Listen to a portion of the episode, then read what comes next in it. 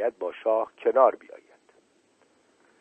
می‌گفتند ایران و آمریکا در زمینه های دفاعی و اطلاعاتی گونگون و مهمی همکاری دارند و اگر شاه بر سر قضیه اتمی براشفته و ناراضی شود این واقعیت چه بسا که دیگر جنبه های روابط ایران و آمریکا را مسموم کند. این واقعیت که فرانسه و آلمان مشتاق مشارکت با ایران بودند و این نکته که شاه از اکبر اعتماد خواسته بود باب مذاکره با هندوستان را در باب همکاری در مسائل اتمی باز کند همه دست به دست هم داد و رغبت و حتی نیاز آمریکا به تفاهم با شاه را دو چندان کرد. بالاخره آمریکا بران شد که در زمینه اتمی با شاه به تفاهم برسد. اما در عین حال تا پایان دوران شاه سیاستی دوگانه را دنبال می‌کرد از سوی می‌خواست سهمی از بازارهای ایران به شرکتهای آمریکایی تعلق گیرد و از سوی دیگر نگران گسترش سلاحهای اتمی در ایران بود و شرط این تفاهم رعایت ملاحظات آمریکا در زمینه عدم تلاش در جهت دستیابی به سلاح اتمی بود. برای مثال دولت کارتر تنها زمانی به شرکت های آمریکایی اجازه مشارکت در برنامه اتمی ایران داد که شاه خود را آماده تصویب توافقنامه های دو طرفه ایمنی اعلان کرد و قبول کرد که ایران تلاشی برای تأسیس کارخانه‌ای که بالقوه می توانست پلوتونیوم را به شکلی قابل استفاده در یک بمب تبدیل کند انجام نخواهد داد. ولی وقتی که همه اجزای این ها بالاخره به تصویب رسید تحولات پیش از انقلاب در ایران آغاز شده بود. ایران و شاه دیگر در فکر تکمیل برنامه اتمی ایران نبودند. در هفته های بعد از پیروزی انقلاب معلوم شد که شرکت آلمانی حدود سه چهارم کار راه انداختن راکتور بوشهر را به اتمام رسانده بود. آیت الله خمینی بر این گمان آیت الله خمینی به این گمان که ایران نیاز به انرژی هسته‌ای ندارد و شاه هم صرفا به لحاظ سرسپردگیش به آمریکا و انگلیس راکتور بوشهر را راه انداخته دستور داد کار در راکتور بوشهر را متوقف کنند. در شماره 14 سال 1358 یعنی در 26 خرداد 1358 روزنامه جمهوری اسلامی که بیانگر نظرات رهبران روحانی تازه ایران بود در مقاله مفصل در دو بخش تحت عنوان نیروگاه های هسته‌ای خیانت آشکار به خلق ما نه تنها منکر نیاز ایران به چنین نیروگاههایی شد و به خطرات و مسائل ایمنی آن اشاره کرد بلکه بحث را با این استدلال به پایان برد که ادامه کار بوشهر به صرف چند سال بعد آیت الله خمینی و رژیم اسلامی تغییر نظر دادند. این بار به احیای هرچه سریعتر اما اساسا مخفیانه برنامه اتمی ایران پرداختند. از سرگرفته شدن این برنامه مصادف زمانی بود که صدام حسین علیه ایران از بمب‌های شیمیایی استفاده کرد و جهانیان عملا اعتراضی جدی علیه صدام نکردند و ایران به گفته رهبران روحانیش محتاج سلاحهایی برای مقابله با این گونه حملات بود. به علاوه پنهانکاری ها و برخی تماس های مشکوک با کسانی چون دانشمند پاکستانی که می‌خواست بمب اتمی اسلامی را میسر کند همه برنامه اتمی ایران را محل شک جدی کرد. به همین خاطر بیش و کم همه کشورهایی که زمانی برای مشارکت در برنامه اتمی ایران رقابت می کردند این بار به تدریج به صف مخالفان این برنامه پیوستند. باور نمی کردند که جمهوری اسلامی بهایی چنین گذاف را صرفا برای غنیسازی اورانیوم تقبل می کند و در نتیجه بعد از حدود سی سال هنوز هم بوشهری که در آستانه انقلاب دست کم شست و به روایتی هشتاد درصد کارش تمام شده بود و میبایست در سال 1980 انرژی تولید کند کاملا به راه نیفتاده است و چشمانداز روشنی برای زمان آغاز بهره برداری از آن وجود ندارد. سوای مسائلی چون انرژی هسته‌ای و صنعت نفت سالهای دهه 1965 تا 1975 1344 تا 1154 از منظر فرهنگی هم دوران مهمی در سلطنت شاه بود. در این دوران در نتیجه نظرات و گرایشات متناقض و گاه متضاد شاه و رژیمش ایران از جهاتی از آزادی های فرهنگی و مذهبی بی سابقه برخوردار بود و از جهاتی دیگر سانسور سیاسی و خفقان هنری در اوج خود بود. بدون اغراق می توان گفت که از منظر آزادی های مذهبی ایران در آن سالها یکی از آزادترین کشورهای جهان اسلام بود. دولت در زندگی خصوصی افراد دخالتی نمی کرد و تنها خط قرمز سیاسی مخ... خط قرمز سیاسی مخالفت با شاه و رژیمش بود.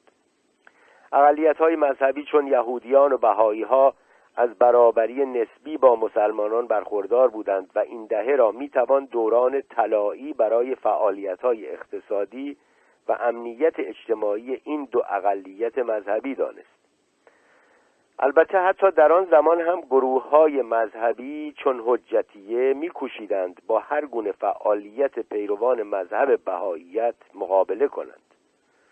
به علاوه اگر در آن سالها هنرمندی در آثارش کاری به نقد مستقیم شاه و خاندان سلطنتی نداشت در نوآوری سبکی آزاد بود. گرچه منتقدان رژیم از روحانیون محافظ کار تا چپ انقلابی در نقد و طرح جشنواره شیراز متفق و متحد بودند اما هر سال در این جشنواره برخی از برجسته ترین هنرمندان جهان گرده هم می آمدند و آثاری گاه بدی و سخت خلاق ارائه می کردند. بسیاری از کارگردانان و معماران و نقاشان درجه اول جهان در آن دهه به ایران می آمدند و با همکاران ایرانی خود گفتگو و مبادله افکار می کردند. پازولینی برخی از صحنه های شاهکارش در باب قصه های قرون وسطایی دکامرون را در اصفهان فیلم برداری کرد.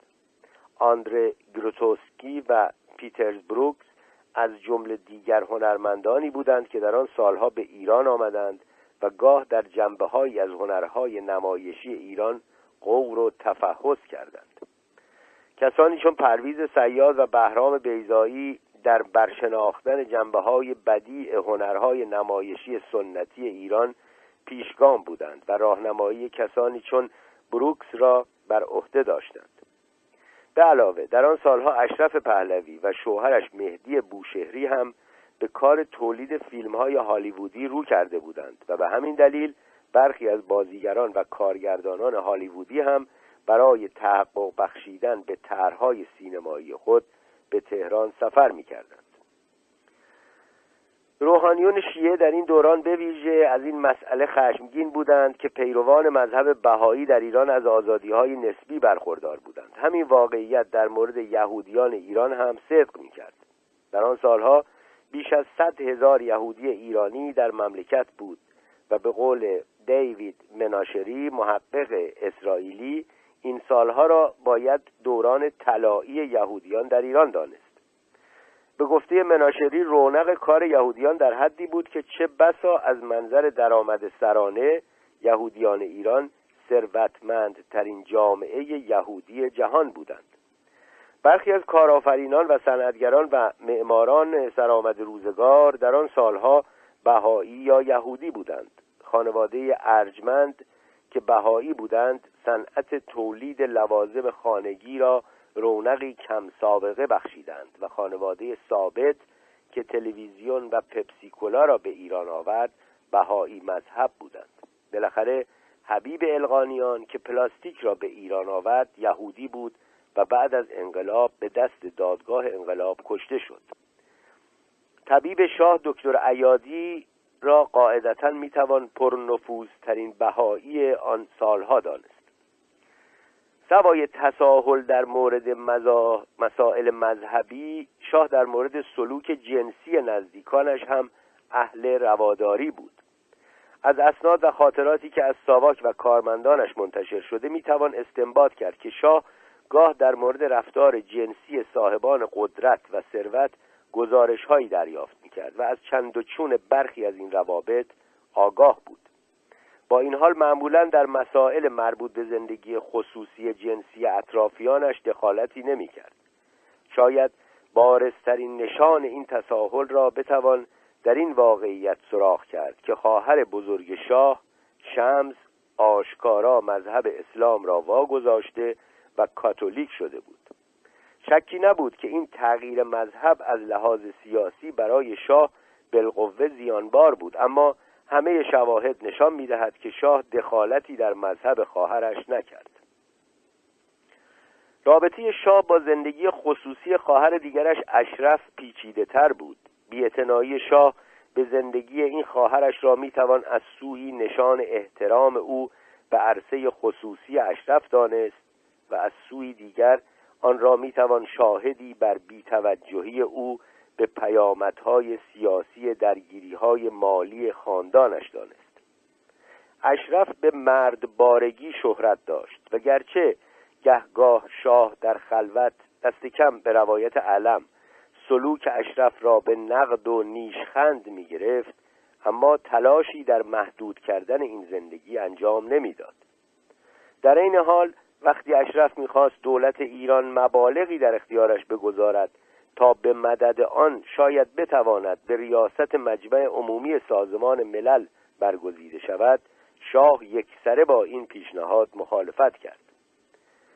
ولی در این حال شواهدی فراوان حکایت از آن دارند که اشرف و دست کم یکی از فرزندانش در معاملات اقتصادی فراوانی شرکت می کردند و ابعاد و انواع این مشارکت به مسئله سیاسی برای شاه و رژیمش بدل شده بود.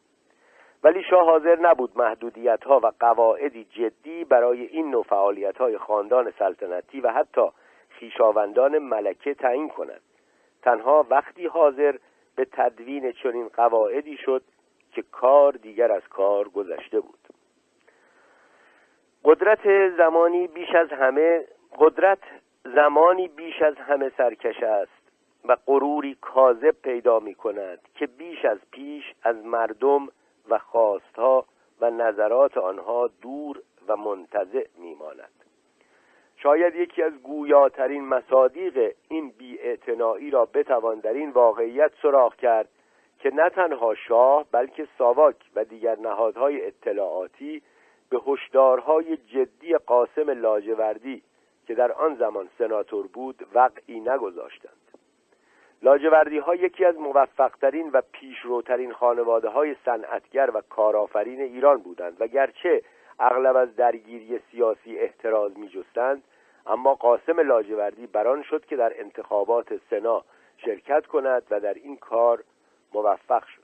در یکی از سخنان پیش از دستور سنا لاجوردی عملا مانیفستی از خواستها، نگرانیها و توصیه های طبقه سرمایدار ایران در آن زمان ارائه کرد. طبق معمول آن زمان او سخنان خود را با ستایش از رهبری های خردمندانه شاه آغازید.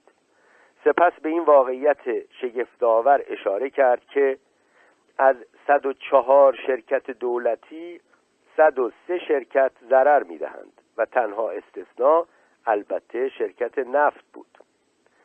او از خطرات ملازم با تلاش دولت در کنترل اجباری قیمت ها سخن گفت و قاعدتا نیک می‌دانست که شاه به ویژه نسبت به افزایش قیمت ها حساس بود و حاضر بود از ارتش و دانشجویانی که در مقام ضابط پلیس عمل می کردند برای تثبیت قیمت ها استفاده کند این سیاست نه تنها سرمایهدارانی چون لاجوردی را به خشم آورده بود بلکه بازاری ها را هم که ثروت و مکنت خود را مدیون تجارت بودند و کنترل دولت بر قیمت ها منفعت آنان را به خطر می انداخت بیش از پیش به صف مخالفان و معترضان سوق داد. لاجوردی می گفت در هیچ جای دنیا سیاست کنترل زوری قیمت ها با موفقیت روبرو نشده است. سناتور لاجوردی در عین حال از سیاست دولت در تعیین خودسرانه حقوق کارگران هم انتقاد کرد. می گفت مواجب باید متناسب با کمیت و کیفیت تولید کارگر باشد. اما در ایران دولت این مسئله اقتصادی را به ابزاری سیاسی بدل کرده است. لاجوردی حتما می‌دانست که بیش از هر کس این شاه بود که گهگاه به دستوری حقوق و مزایا و حتی سهام کارگران در شرکت ها را تعیین می‌کرد. لاجوردی می‌گفت سرمایهداران تنها در صورتی در مملکت سرمایه گذاری خواهند کرد که بتوانند سودی عادلانه ببرند. می‌گفت سرمایهداران در عین حال محتاج ثبات سیاسی و حقوقی هند. اگر هر روز قوانین مملکت را دست خوش تغییر و تحول ببینند آنگاه رقبتی به سرمایه گذاری نخواهند داشت. واقعیت این بود که دقیقا به خاطر همین نگرانی ها از چند سال پیش از انقلاب خروج سرمایه در سطحی گسترده از ایران آغازیده بود. ابعاد این فرار سرمایه با اوج گرفتن بحران سیاسی دو چندان شد. در واقع در بافت و جوهر نظرات اغلب اقتصادی لاجوردی می‌توان تضادی را که در بطن برنامه نوسازی شاه وجود داشت سراغ کرد. هرچه تنشهای شاه با شرکتهای نفتی بالا می گرفت و هرچه با بالا رفتن قیمت نفت درآمد ایران هم فزونی می گرفت اقتدارگرایی شاه هم بیشتر و بیشتر می شد هرچه با تکیه به درآمد تازه یاب از نفت شاه بیشتر و بیشتر به مردم وعده تمدن بزرگ و سطح زندگی همسان آلمان و فرانسه می‌داد ندانسته بیشتر زمینه را برای انقلاب مهیا می‌کرد.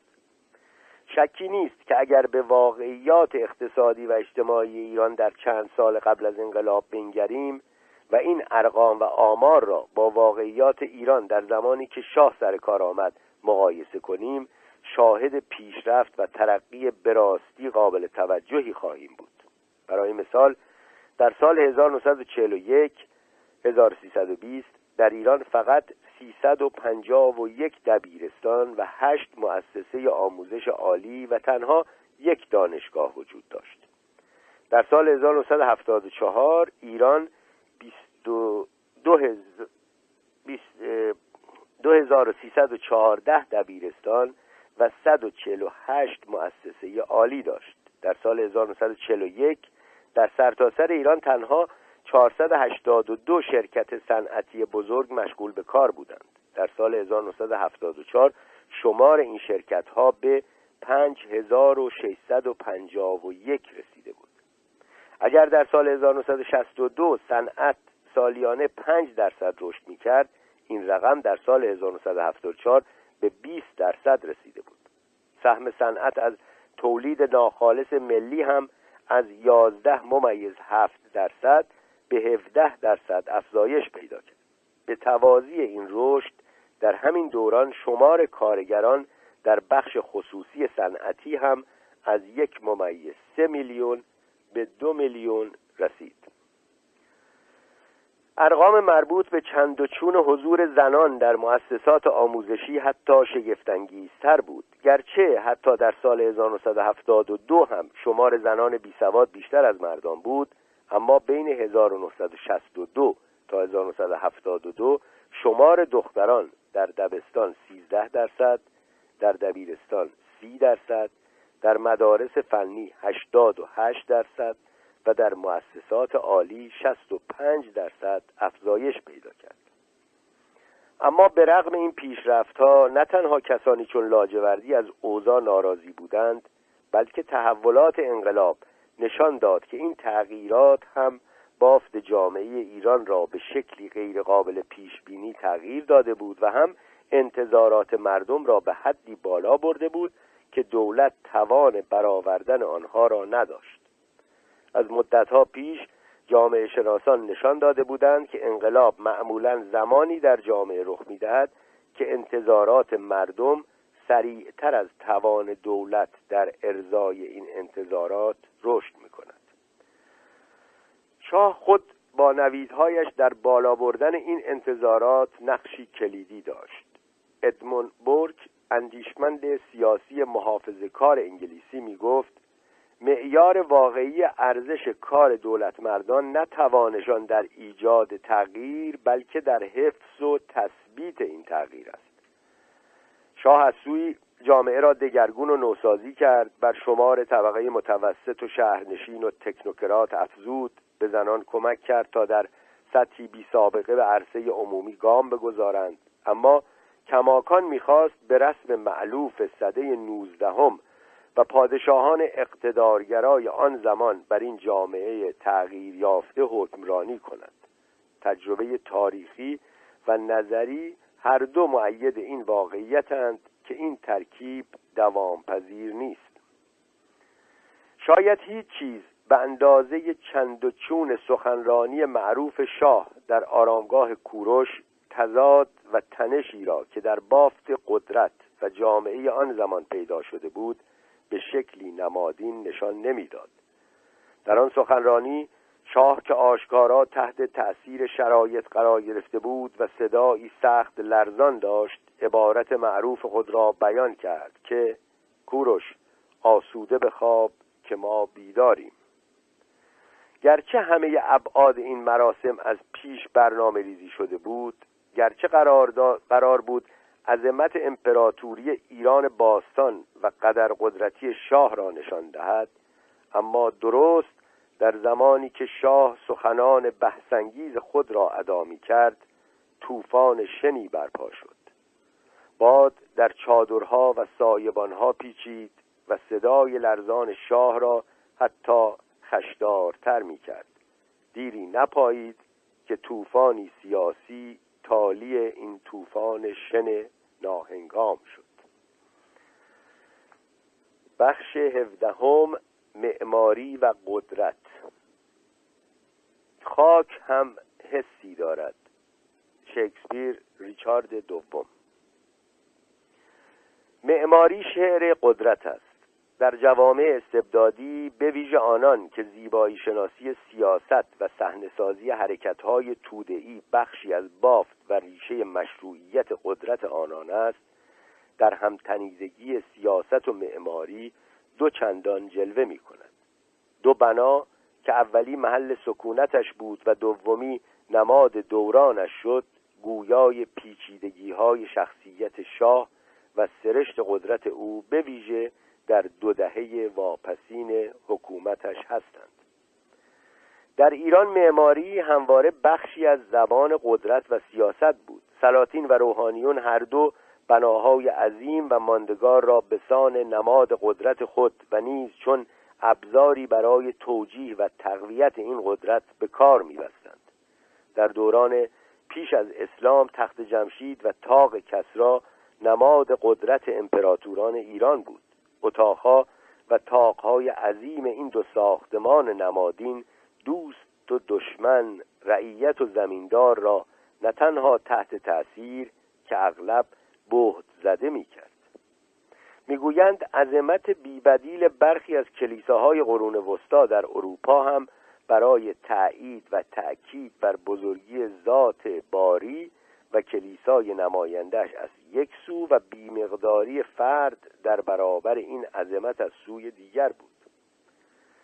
اعراب پس از حمله به ایران و آوردن اسلام نشانه های عظمت و شوکت دوران پیش از اسلام را خسم خود می دانستند و حتی الامکان می کوشیدند بر همه این علائم از نسخه های خطی تا کاخها و معبدها سایه بیاندازند.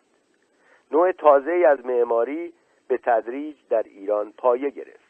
اگر در دیوارهای تخت جمشید و تصاویر دوران سامانی ساسانی چهره و حضور انسانها به کرات بازآفرینی می‌شد با رواج اسلام و در نتیجه منع شریعت از بازآفرینی تصویر یا مجسمه انسان که هر دو را فضولی در کار خلقت می انگاشتند خطاطی و کاشی سازی رواجی گسترده یافت.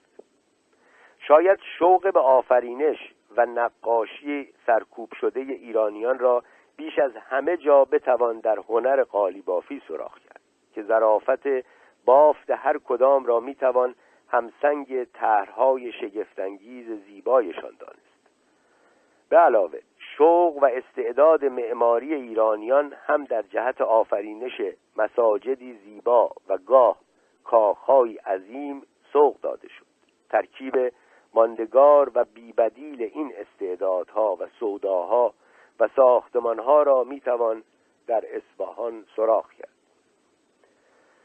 از حدود سه هزار سال پیش ایرانیان در منطقه‌ای که امروز اصفهان نام دارد میزیستند. گویا یهودیانی که از بابل و انقیادش گریختند و در ایران پناه جستند نخست در همین منطقه سکنا گزیدند. آب و هوایش را دوست می داشتند چون اورشلیم را به یادشان می آورد در دوران شاه عباس اصفهان نه تنها پایتخت ایران شد بلکه میدان نقش جهان آن نمادی از نگاه او به جهان و بافت قدرت سیاسی مد نظرش بود. طرح میدان را که گویا در آن زمان از بزرگترین میادین جهان بود شاه عباس خود در انداخته بود. هم او بود که ایرانی از نو قدرت یافته و یک پارچه را با غرب مسیحی علیه عثمانیان مسلمان اما سنی مسلک متحد کرد. می‌گویند در ایران بعد از اسلام همواره سه رکن قدرت گاه در تقابل و تعارض و گاه در همدلی و همکاری بودند.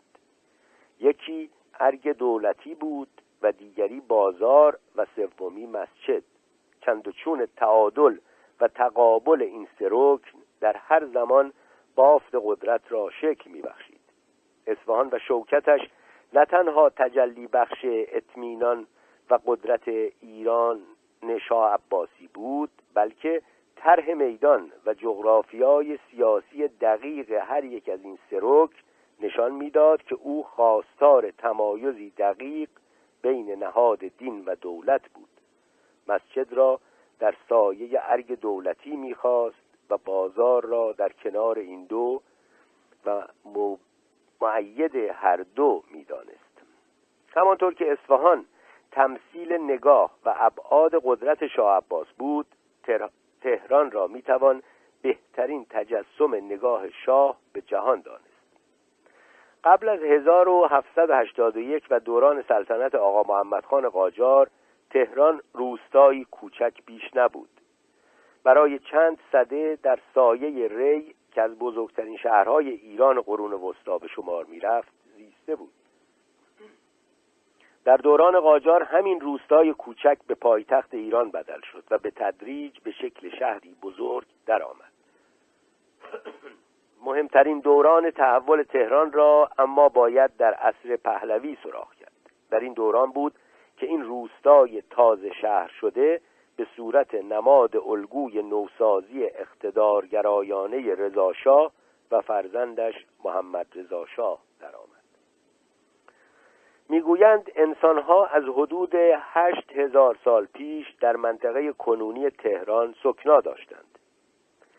پیش از تبدیلش به پایتخت ایران تهران روستایی بود که نامش را دست کم به یک روایت مدیون این واقعیت بود که ساکنانش از بیم اقوام و افواج مهاجم خانه های خود را زیر زمین می ساختند وقتی مغلها در صده سیزده قرن ششم هجری شهر ری را با خاک یکسان کردند روستاییان تهران در خانه های زیرزمینی خود پناه جستند و بدین سان از محلکه جان سالم به در بردند. و تنها زمانی از پناهگاه های خود بیرون آمدند که احساس امنیت می کردند.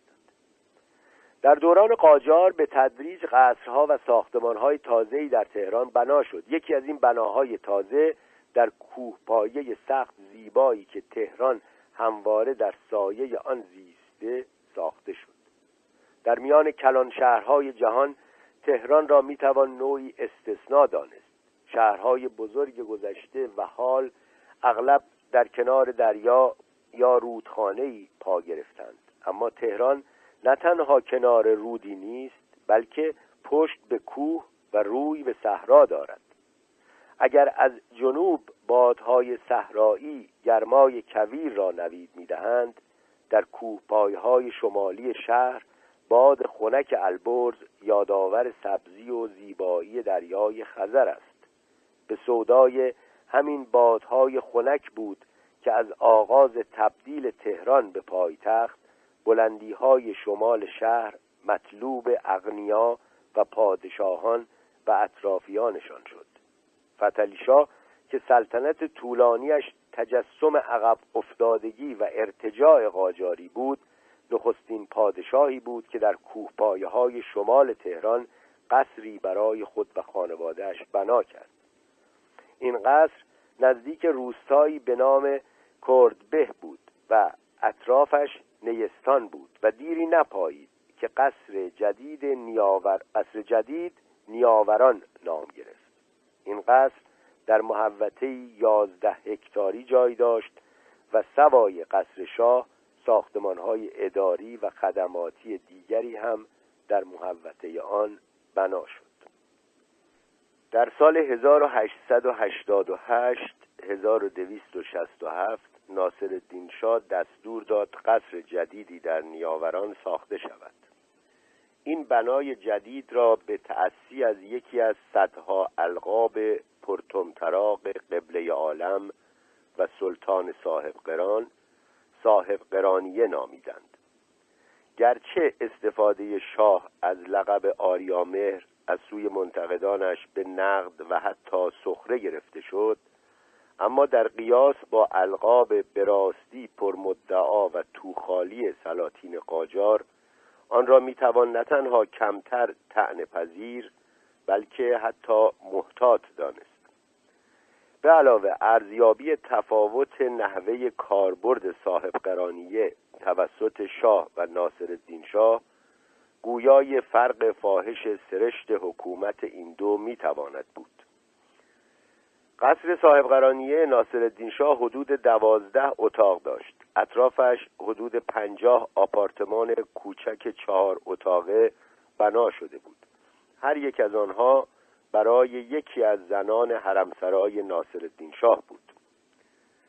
در آغاز سلطنت رضاشاه بناهای نیاوران بیش و کم متروک و بلا استفاده بودند. اما در سال 1938 1938 قرار شد مراسم عقد ولیعهد با فوزیه را در صاحب قرانیه برگزار کنند و به همین خاطر این ساختمان تعمیر و مرمت شد.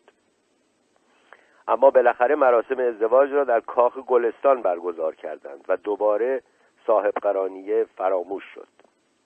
در پایان دهه پنجاه سی شمسی با, با افزایش شمار مهمانان عالی رتبه دولت و دربار قرار شد کاخ نیاوران را بازسازی و از آن به عنوان مهمانسرای دولتی استفاده کنند.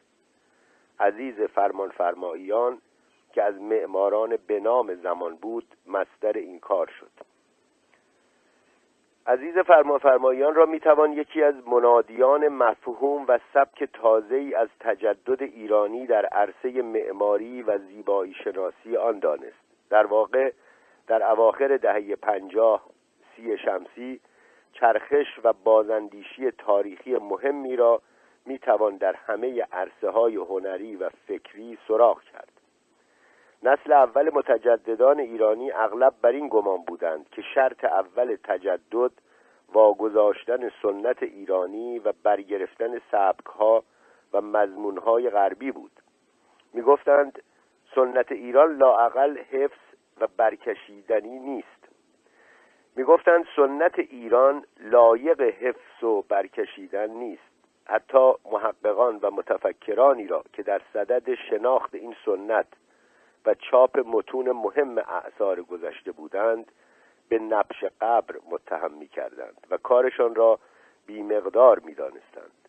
از نقاشی و معماری تا موسیقی و قصه نویسی همه جا ملاک و مقصد سبک و سیاق غربی بود ولی به تدریج نسل تازه از تجددخواهان در ایران پدید آمدند که تقلید از غرب را تجدد واقعی نمی‌دانستند می‌گفتند تجدد و نوزایش ایران باید از دل سنت ایران و با نقد و جذب و برکشیدن جنبه های ماندگار این سنت پدید آید.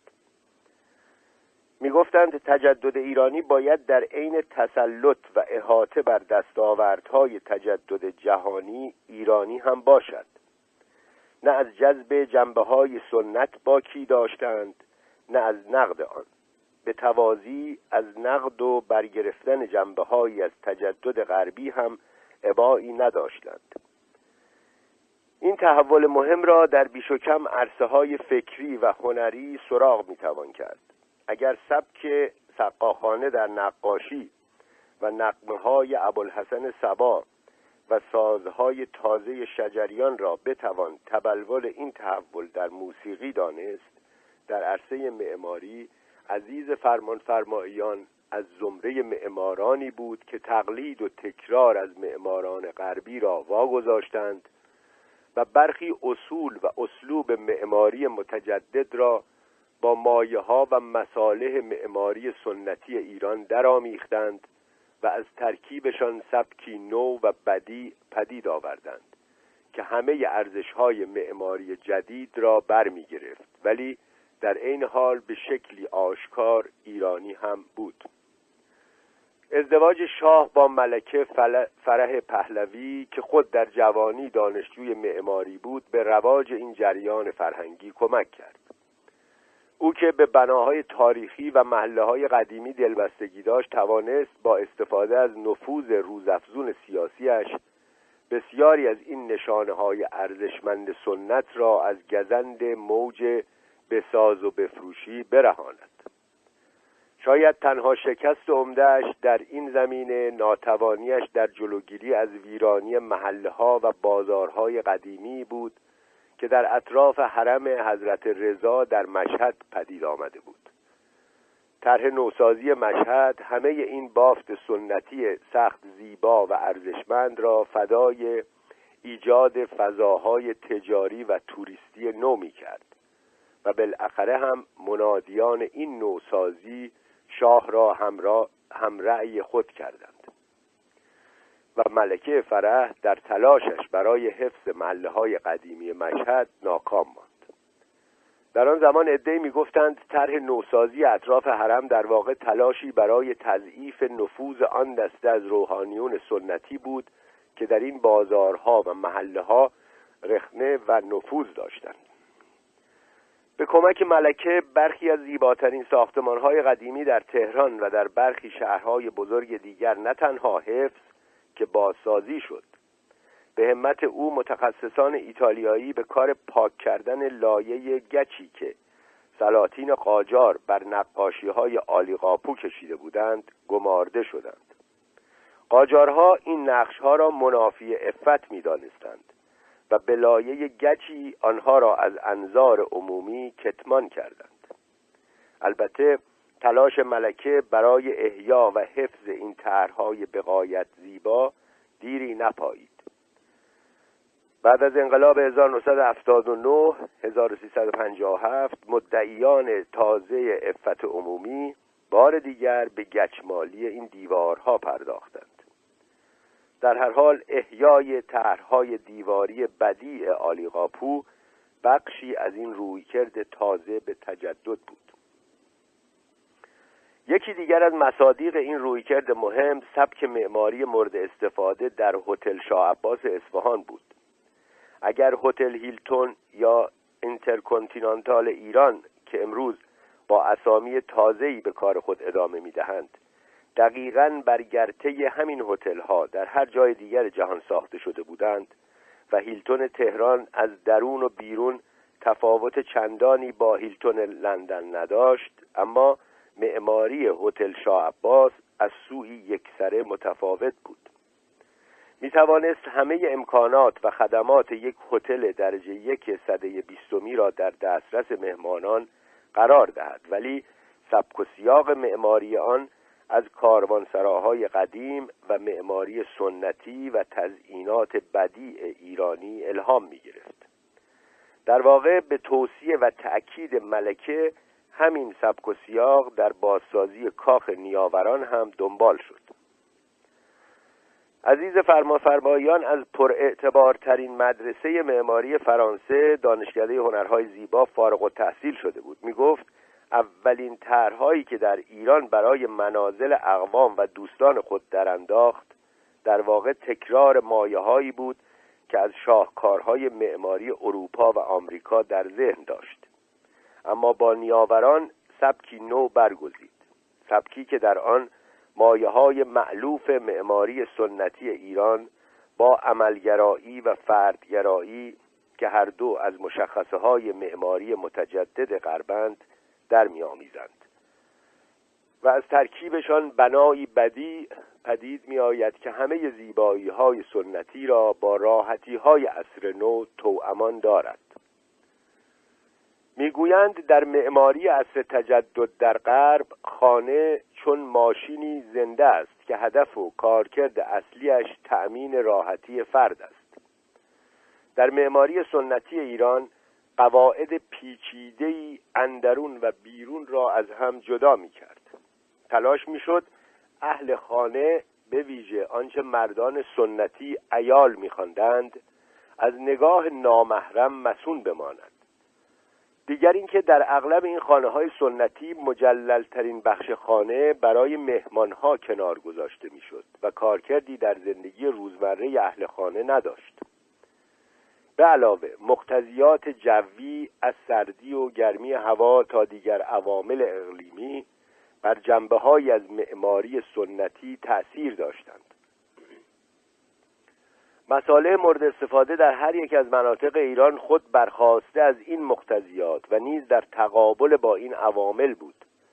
کاهگل و بادگیرهای یزد و کاشان به اندازه استفاده از چوب در معماری شمال ایران از مصادیق این رابطه تنگاتنگ بین سبک و مساله سنتی و عوامل جغرافیایی هند. فرمان فرمایان می گفت در اولین خانه هایم به تقلید از سبک معماری آمریکایی از شیشه های قدی بسان و به جای دیوار استفاده می کردم در حالی که برای هوای تهران که در تابستان سخت گرم و در زمستان بسیار سرد است این گونه استفاده از شیشه عاقلانه نیست می گفت در نیاوران و بناهایی که در دو دهه آخر فعالیتش در ایران طراحی کرد می‌خواست به یک تجدد واقعی در معماری دست یابد. تجددی که به شکلی واقعی از ریشه های ایرانی معماری تغذیه می کرد و در این حال به جدیدترین دستاوردها و اندیشه های نو در معماری مستحضر بود. فلسفه معماری فرمانفرمایان از عامل دیگری نیز تأثیر پذیرفته بود. دوران تحصیلی او مصادف بود با دوران سیطره سوسیالیست ها بر دولت فرانسه. در همان سالها بود که جنگ داخلی اسپانیا جریان داشت و بسیاری از روشنفکران جهان از جمله فرمانفرمایان را به خود جلب کرده بود. به همین خاطر نوعی گرایش دموکراتیک نوعی تمایل به سادگی در سیاق معماری فرمافرمایان سراغ می‌توان کرد و نفوذ همه این عوامل و تحولات و نیز سلیقه مطلوب ملکه فرح در تعیین بافت نهایی کاخ نیاوران مؤثر بود. طرح کاخ نیاوران ساده و در عین حال کارآمد بود. نه از خودنمایی های نوکیسه های تازه به دوران رسیده تهران در آن نشانی بود خودنمایی هایی که در سالهای واپسین حکومت شاه در بسیاری از خانه های بزرگ تازه تهران نمایان بود. نه از جلال و جبروت معلوف سلطانی رایج در شرق به شکلی غیر قابل اشتباه و ساده ایرانی بود. در این حال همه راحتی هایی را که شاکله معماری متجدد است در برداشت ابعاد به نسبت کوچک کل ساختمان و هر یک از اتاقها بیش و کم همه کسانی را که در تجربه من در سالهای بعد از انقلاب فرصت دیدار از کاخ را پیدا کردند تحت تأثیر قرار داده است. این واقعیت که در این سالها رژیم اسلامی دائم از تجمل افسانه‌ای زندگی شاه داد سخن داده ظاهرا بر ایرانیانی که به دیدار کاخ می‌روند تأثیری منفی گذاشته و به گمان من در اکثریتی از آنها این باور را پدید آورده که از غذا شاه به سادگی و در ساختمانی به نسبت کوچک میزیست. سلیقه و علایق ملکه در تعیین طرح نهایی نیاوران و تزئینات داخلی آن که به شکلی آشکارا هم ایرانی و هم جهانی بود نقشی تعیین کننده داشت.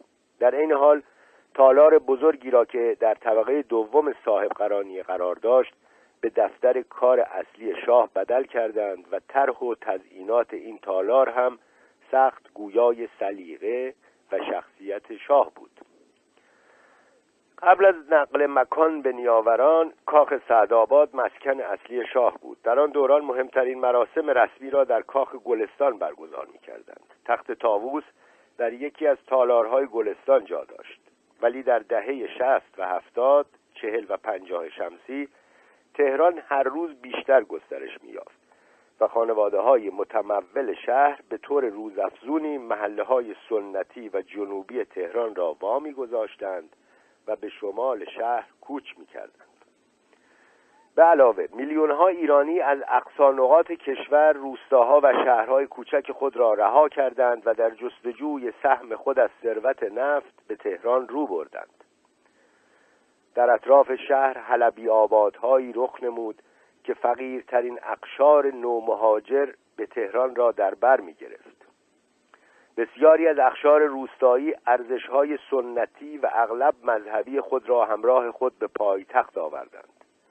رژیم شاه نه توجه کافی به امر حیاتی تربیت این اقشار به قواعد و اصول شهرنشینی و تجدد ملازمش داشت نه از لحاظ روبنایی می توانست به همه این محلات تازه برپا شده که اغلب هم خلاف مقررات شهرداری شکل گرفته بود خدمات شهری لازم را چون برق، آب لوله کشی و دیگر خدمات بهداشتی ارائه کند. تجربه پانزده خرداد که تازه در سالهای نخست این مهاجرت عظیم به شهرها صورت گرفت مهاجرت و جابجایی جمعیتی که قاعدتا آن را می‌توان بزرگترین حرکت درونی جمعیت در تاریخ ایران دانست. نشان داد که ترکیب فقر اقتصادی فرهنگ سنتی و انتظارات روزافزون این خیل عظیم روستاییان تازه شهر نشین شده آنان را به نیروی بالقوه سخت توانمند برای مخالفان شاه به ویژه آنان که از راه مذهب با این توده تماس عاطفی و مستقیم دارند بدل می کند برای شاه رفت آمد به کاخ گلستان هم به لحاظ موقعیتش در نزدیکی میدان ارگ و بازار هر روز دشوارتر و خطرناکتر می‌شد. به ویژه پس از سوء قصدی که در سال 1965 1344 علیه شاه صورت گرفت تیم امنیتی او را از رفت و آمدش به خیابانهای شلوغی چون اطراف کاخ گلستان حراسناک کرد و حاصل این شد که این کاخ هر روز کمتر و کمتر مورد استفاده قرار می گرفت. مجموعه سعدآباد برخلاف گلستان در کوپایه های توچال بود. در آن هجده کاخ مختلف بنا شده بود و سردرهای ورودی باغ به کاشیکاری های زیبا مزین بود. سعدآباد را رضاشاه بنا کرد. زمین پردرختی به مساحت یک ممیز یک میلیون متر مربع خریده بود. گویا برای کل آن چهارصد هزار تومان که در آن زمان چیزی برابر دویست هزار دلار بود پرداخته بود. فروشنده یکی از شاهزاده های قاجار بود. رضاشاه به ایجاد کاخهای مستقل برای خود همسران و فرزندانش فرمان داد. در واپسین سالهای حکومت شاه یکی از قصرها در اختیار فریده دیبا مادر ملکه قرار گرفت. به علاوه دست کم دو خواهر شاه کاخهای خود را به دولت فروختند. یکی را به عنوان مرکز وزارت دربار استفاده می کردند و دومی مسکن رسمی وزیر دربار بود. شایعاتی در دوران هویدا رواج داشت که او برای تحبیب خیشاوندان شاه قیمتهایی سخت گذاف برای این دو کاخ پرداخته بود. حتی گفته می‌شد یکی از این بناها دو بار به دولت فروخته شد قصر مسکونی شاه در سعدآباد را اغلب کاخ سفید هم میخواندند همانجا بود که در اتاقی در طبقه دوم قطارهای اسباب بازی مینیاتورش را نگه می داشت. این قطارها از جوانی مورد علاقه شاه بود و مجموعش در سالهای بعد شامل قطارهای مسافربری، باربری و نیز ساختمانهای ایستگاه قطار و حتی خانه ها و درختهای مینیاتور می‌شد. در دورانی که سریا در سعدآباد میزیست به لحاظ علاقه فراوانش به بازی بولینگ به دستور شاه زیرزمین کاخ را به محلی برای این بازی بدل کرده بودند کاخهای سعدآباد همه بازتابی از سبک و سلیقه رضاشاه بود ساده بودند و مایه های ایرانی داشتند و در هر طرفشان درخت و سبزه بود. وقتی که شاه سعدآباد را به سان مسکن اصلی خود برگزید حدود چهارصد نفر در آن مجموعه کار می‌کردند. وقتی شاه به نیاوران نقل مکان کرد دیگر مجاور خواهران و برادرانش نبود. با این همه رسم معلوف خاندان سلطنتی که عملا هر شب هفته در منزل یکی از برادران یا خواهران جمع می شدند و شامی می خوردند و ورقی بازی می کردند و اغلب فیلمی هم تماشا می کردند کماکان ادامه داشت.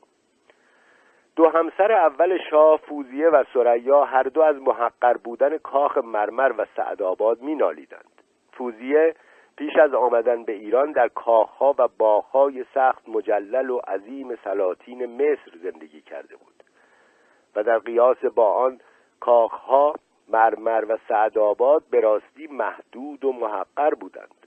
سریا هم سودای زندگی پرتجمل محافل ثروتمند غرب و بازیگران هالیوودی را داشت و به همین خاطر معتقد بود فضای این کاخها نفرت آورند می گفت مبلمان آنها ناجور و قدیمی اند و آشپزخانه هایشان قدیمی اند.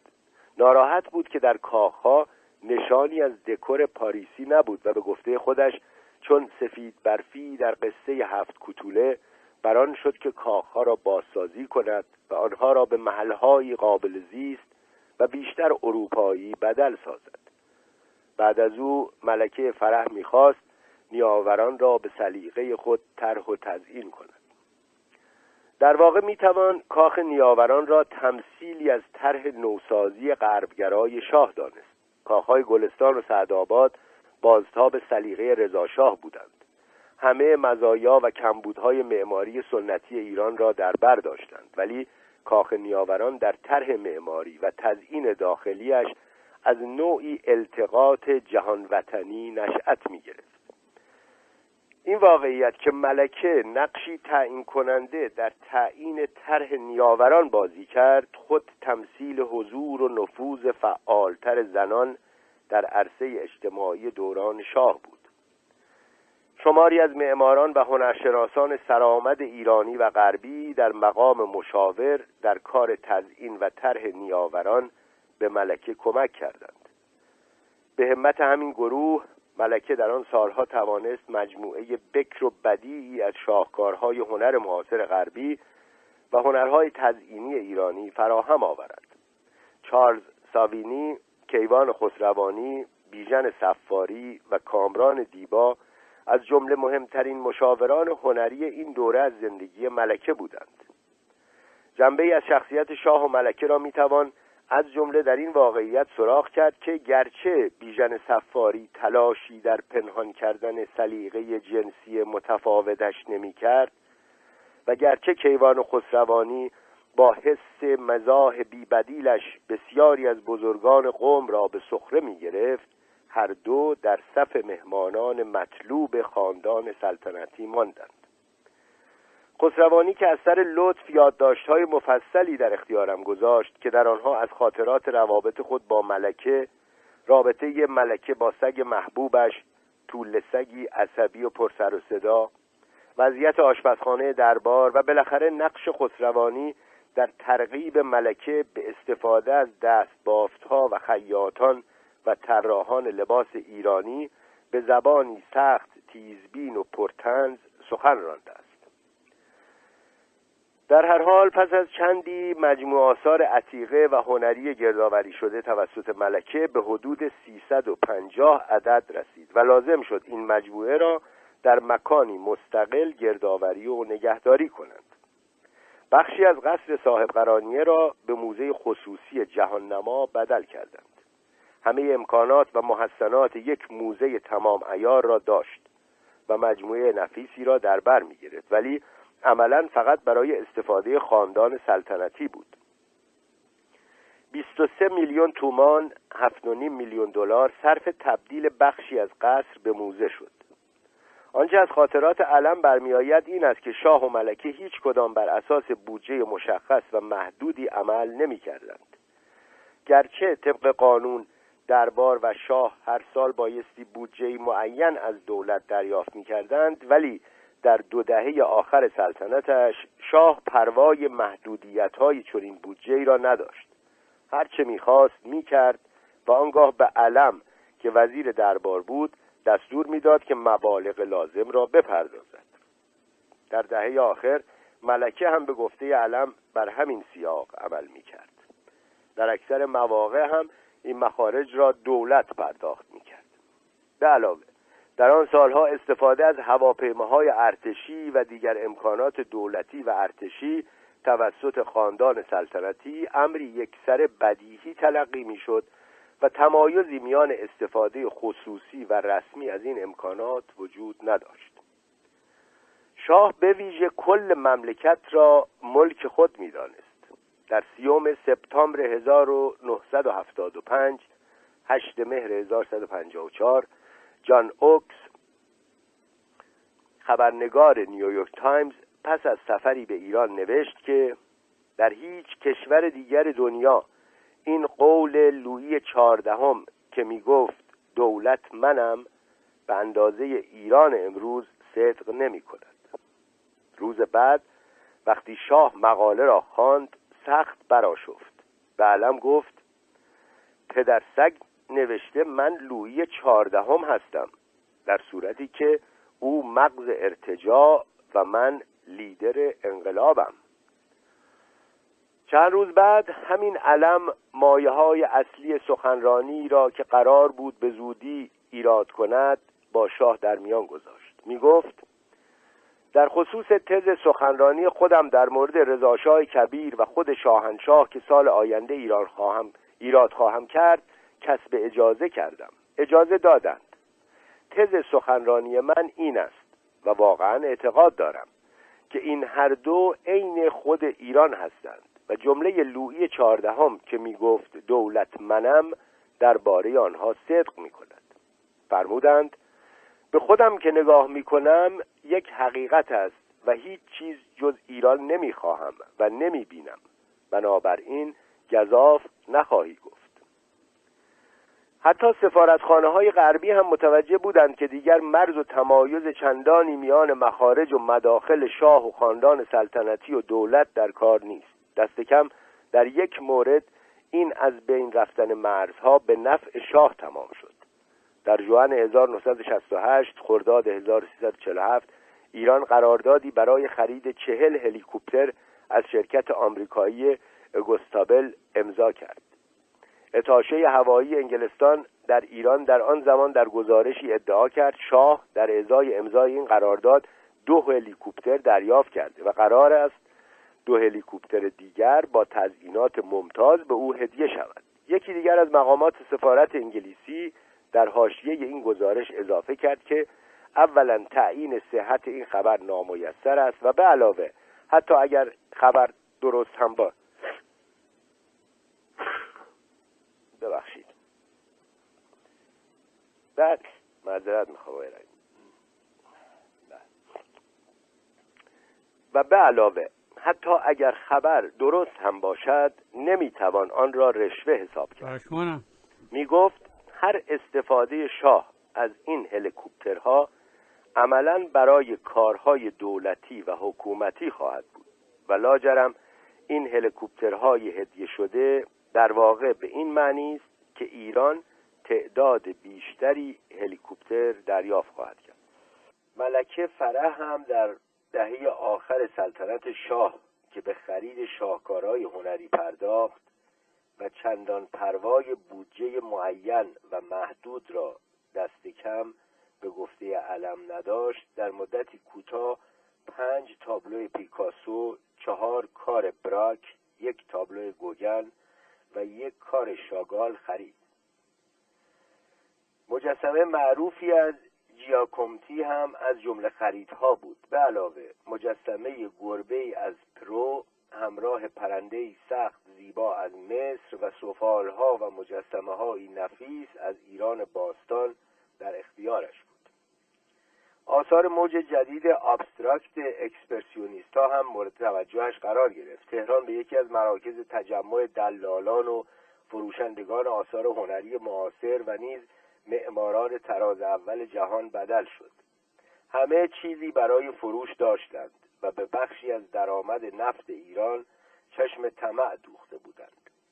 آنچه برای ملکه در تهران یافتنی نبود در دیگر شهرهای جهان و به مدد واسطه ها سراغ می‌شد و پس از خرید به ایران می آمد. گرچه در آن زمان گاه حتی در سالهای بعد برخی از منتقدان شاه این خریدها را گذاف و بدور از عقل و صرفه می دانستند اما در سالهای پس از انقلاب معلوم شد که به لحاظ حسن انتخاب ملکه و مشاوران هنریش آثاری که در دهه هفتاد پنجاه شمسی خریده بودند همه در زمره مهمترین تابلوهای زمان معاصر درآمد و قیمتهایی چند برابر پیدا کرد. یکی از جنجالی ترین خریدهای ملکه تابلوی از دکونینگ بود که خانم شماره سه نام داشت. اما جمهوری اسلامی از نشان دادن این شاهکار نقاشی و بسیاری دیگر از شاهکارهای صده بیستم جلوگیری کرد می گفت این تابلوها منافی افت عمومی هست. پس از مدتی رژیم بران شد که این شاهکار نقاشی را با چند صفحه از یک شاهنامه مهم عصر صفوی مبادله کند شواهدی حکایت از آن دارد که شماری واسطه در این میان حق حسابها و حق دلالی هایی کلان دریافت کردند و ایران ارزش واقعی این تابلو کم نظیر را به همین خاطر دریافت نکرد. سلیقه گونگون ملکه نه تنها در تابلوهایی که می‌خرید بلکه در تزیین اتاقها و تالارهای کاخ نیاوران هم مشهود بود. یکی از مایه های مهم طرح کلی این اتاقها ایجاد فضایی گاه فرانسوی بود که شاه هم آن را سخت دوست می داشت به علاوه شاه و ملکه با ولیعهد هم اغلب به فرانسه صحبت می کردند پرستار او هم زری فرانسوی بود.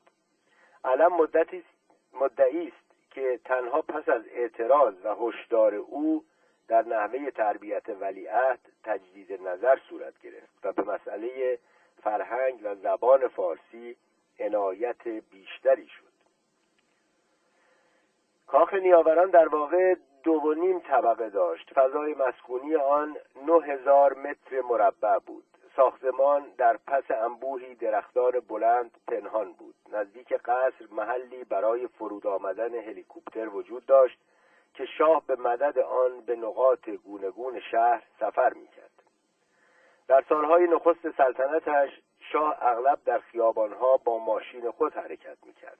در واپسین دهه سلطنت هم ترافیک تهران هم سوء قصدی که به جانش شده بود او را واداشت که بیشتر اوقات با هلیکوپتر حرکت کند.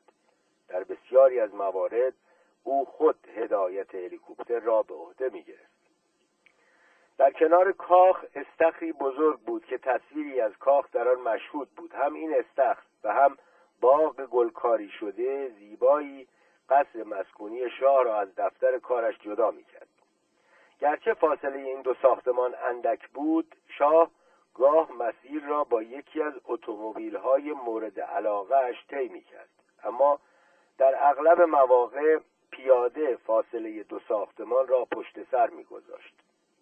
او که سرعت را چه در ماشین چه در موتور و چه در قایق سخت دوست می داشت تنها می توانست در مواقع نادری که در مسافرت و در جای امن بود به این دلبستگی خطرناکش بپردازد و ماشین یا موتوری را به سرعتی تمام براند. تزینات داخلی کاخ نیاوران صرفا فرانسوی نبود بلکه ترکیبی از مایه های اروپایی و ایرانی بود. گچبری ها و آینکاری های آن به همت استاد عبدالله و استاد کازمپور تدارک شده بود که هر کدام در عرصه خود استادی مسلم بودند. قبل از تکمیل نیاوران و استفاده از این اساتید هنرهای سنتی در آن در خانه های مدرن تهران کمتر نشانی از این گونه تزئینات سنتی به چشم می‌خورد. ملکه و شاه بدین سان مبدع سنت تازه‌ای شدند که به اقتضای آن در خانه های تازه مجلل تهران از گچبری یا آینه‌کاری سنتی هم استفاده می‌شد و همین هنرها به تدریج به نشانی از تجمل و تجدد تازه بدل شد. مدخل نیاوران سالنی بزرگ بود. دور تا دور آن در طبقه بالا مجموعه‌ای از اتاقها بود. مجله Architectural Digest در شماره در سال 1977 1356 بخشی از صفحات خود را به وصف کاخ نیاوران تخصیص داد. آنجا این مدخل را روایت شرقی ایوان بزرگ رومی خوانده بودند. این تالار بزرگ به عمد ترکیبی بود. از چوبکاری های این تالار بزرگ به عمد ترکیبی بود از چوبکاری هایی که در مفهوم اصلی فرانسوی بودند و کاشیکاری ها و گچبری هایی که به شکلی غیر قابل اشتباه ایرانی. در ویترین هایی که نور بر آنها میتابید اشیاء عتیقه و طلایی و آثار دستی ایرانی قرار داشت و در کنار آنها شاهکارهای نقاشی فرانسوی و نیز پرده های دست دوزی های نفیس و قدیمی فرانسوی به دیوار آویزان بود. در یک دیوار تابلوی از ماری لورنسین به چشم می‌خورد. نقاش فرانسوی نوآور صده بیست و در کنار شومینه کار کوچکی از اوترلیو نقاش فرانسوی صده بیست قرار داشت. لوسر بزرگی که به دوران امپراتوری روس تعلق داشت از سقف آویزان بود و به اتاق فضا و هوایی پرشوکت می‌داد. در گوش کنار دیگر سالن بزرگ انواع و اقسام آثار هنری و عتیقه دیده می‌شد. اتاق ناهارخوری و سالن مهمانی مجاور آن هر دو به شکل سنتی فرانسوی و در نهایت سلیقه تزئین شده بود. در این حال قالی های نفیس ایرانی اشیاء عتیقه و نیز آینکاری های زیبا به اتاقها فضای ایرانی هم می‌داد. آثاری از سهراب سپهری و ابوالقاسم سعیدی نقاشان پرنام زمان و کاری از پرویز تناولی هم در اتاقها دیده می‌شد. در سالهای اخیر آثار این هنرمندان در حراجهایی که در دوبی تشکیل شده هر کدام به دهها و گاه صدها هزار دلار فروش رفتند و لاجرم می‌توان گفت که ملکه در انتخاب هنرمندان ایرانی که آثارشان را خریداری و نگهداری می‌کرد حسن سلیقه نشان داده بود بین بخش بیرونی کاخ که مهمانان در آن پذیرایی می شدند و بخش درونی کاخ که اتاقهای خواب شاه و ملکه در آن قرار داشت سینمایی ساخته شده بود. قالی ماشینی سبزرنگی بر کف زمین آن بود و مجسمه از تناولی در گوشه‌ای به چشم می‌خورد. بر یکی از دیوارها تابلوی از سعیدی بود. تماشای فیلم بعد از شام یکی از تفریحات مورد علاقه شاه و بخشی دائمی از برنامه های شبانه مهمانی با خواهران و برادرانش بود. به کمدی های سبک فرانسوی علاقه ویژه داشت. به علاوه فیلم های هالیوودی و تفریحی را معمولا بر فیلم های جدی هنری ترجیح می‌داد.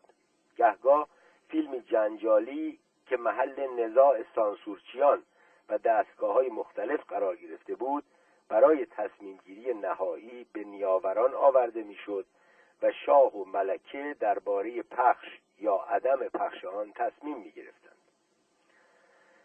در همین راستا گاه ملکه میکوشید شاه را به تماشای فیلم های جدیتر به ویژه آنان که ساخت کارگردانان ایرانی بود وادارد یکی از این فیلم ها دایره مینا اثر داریوش مرجویی بود محور اصلی فیلم تجارت خون بود که به ویژه در محلات فقیرنشین تهران و معتادان شهر رواج داشت.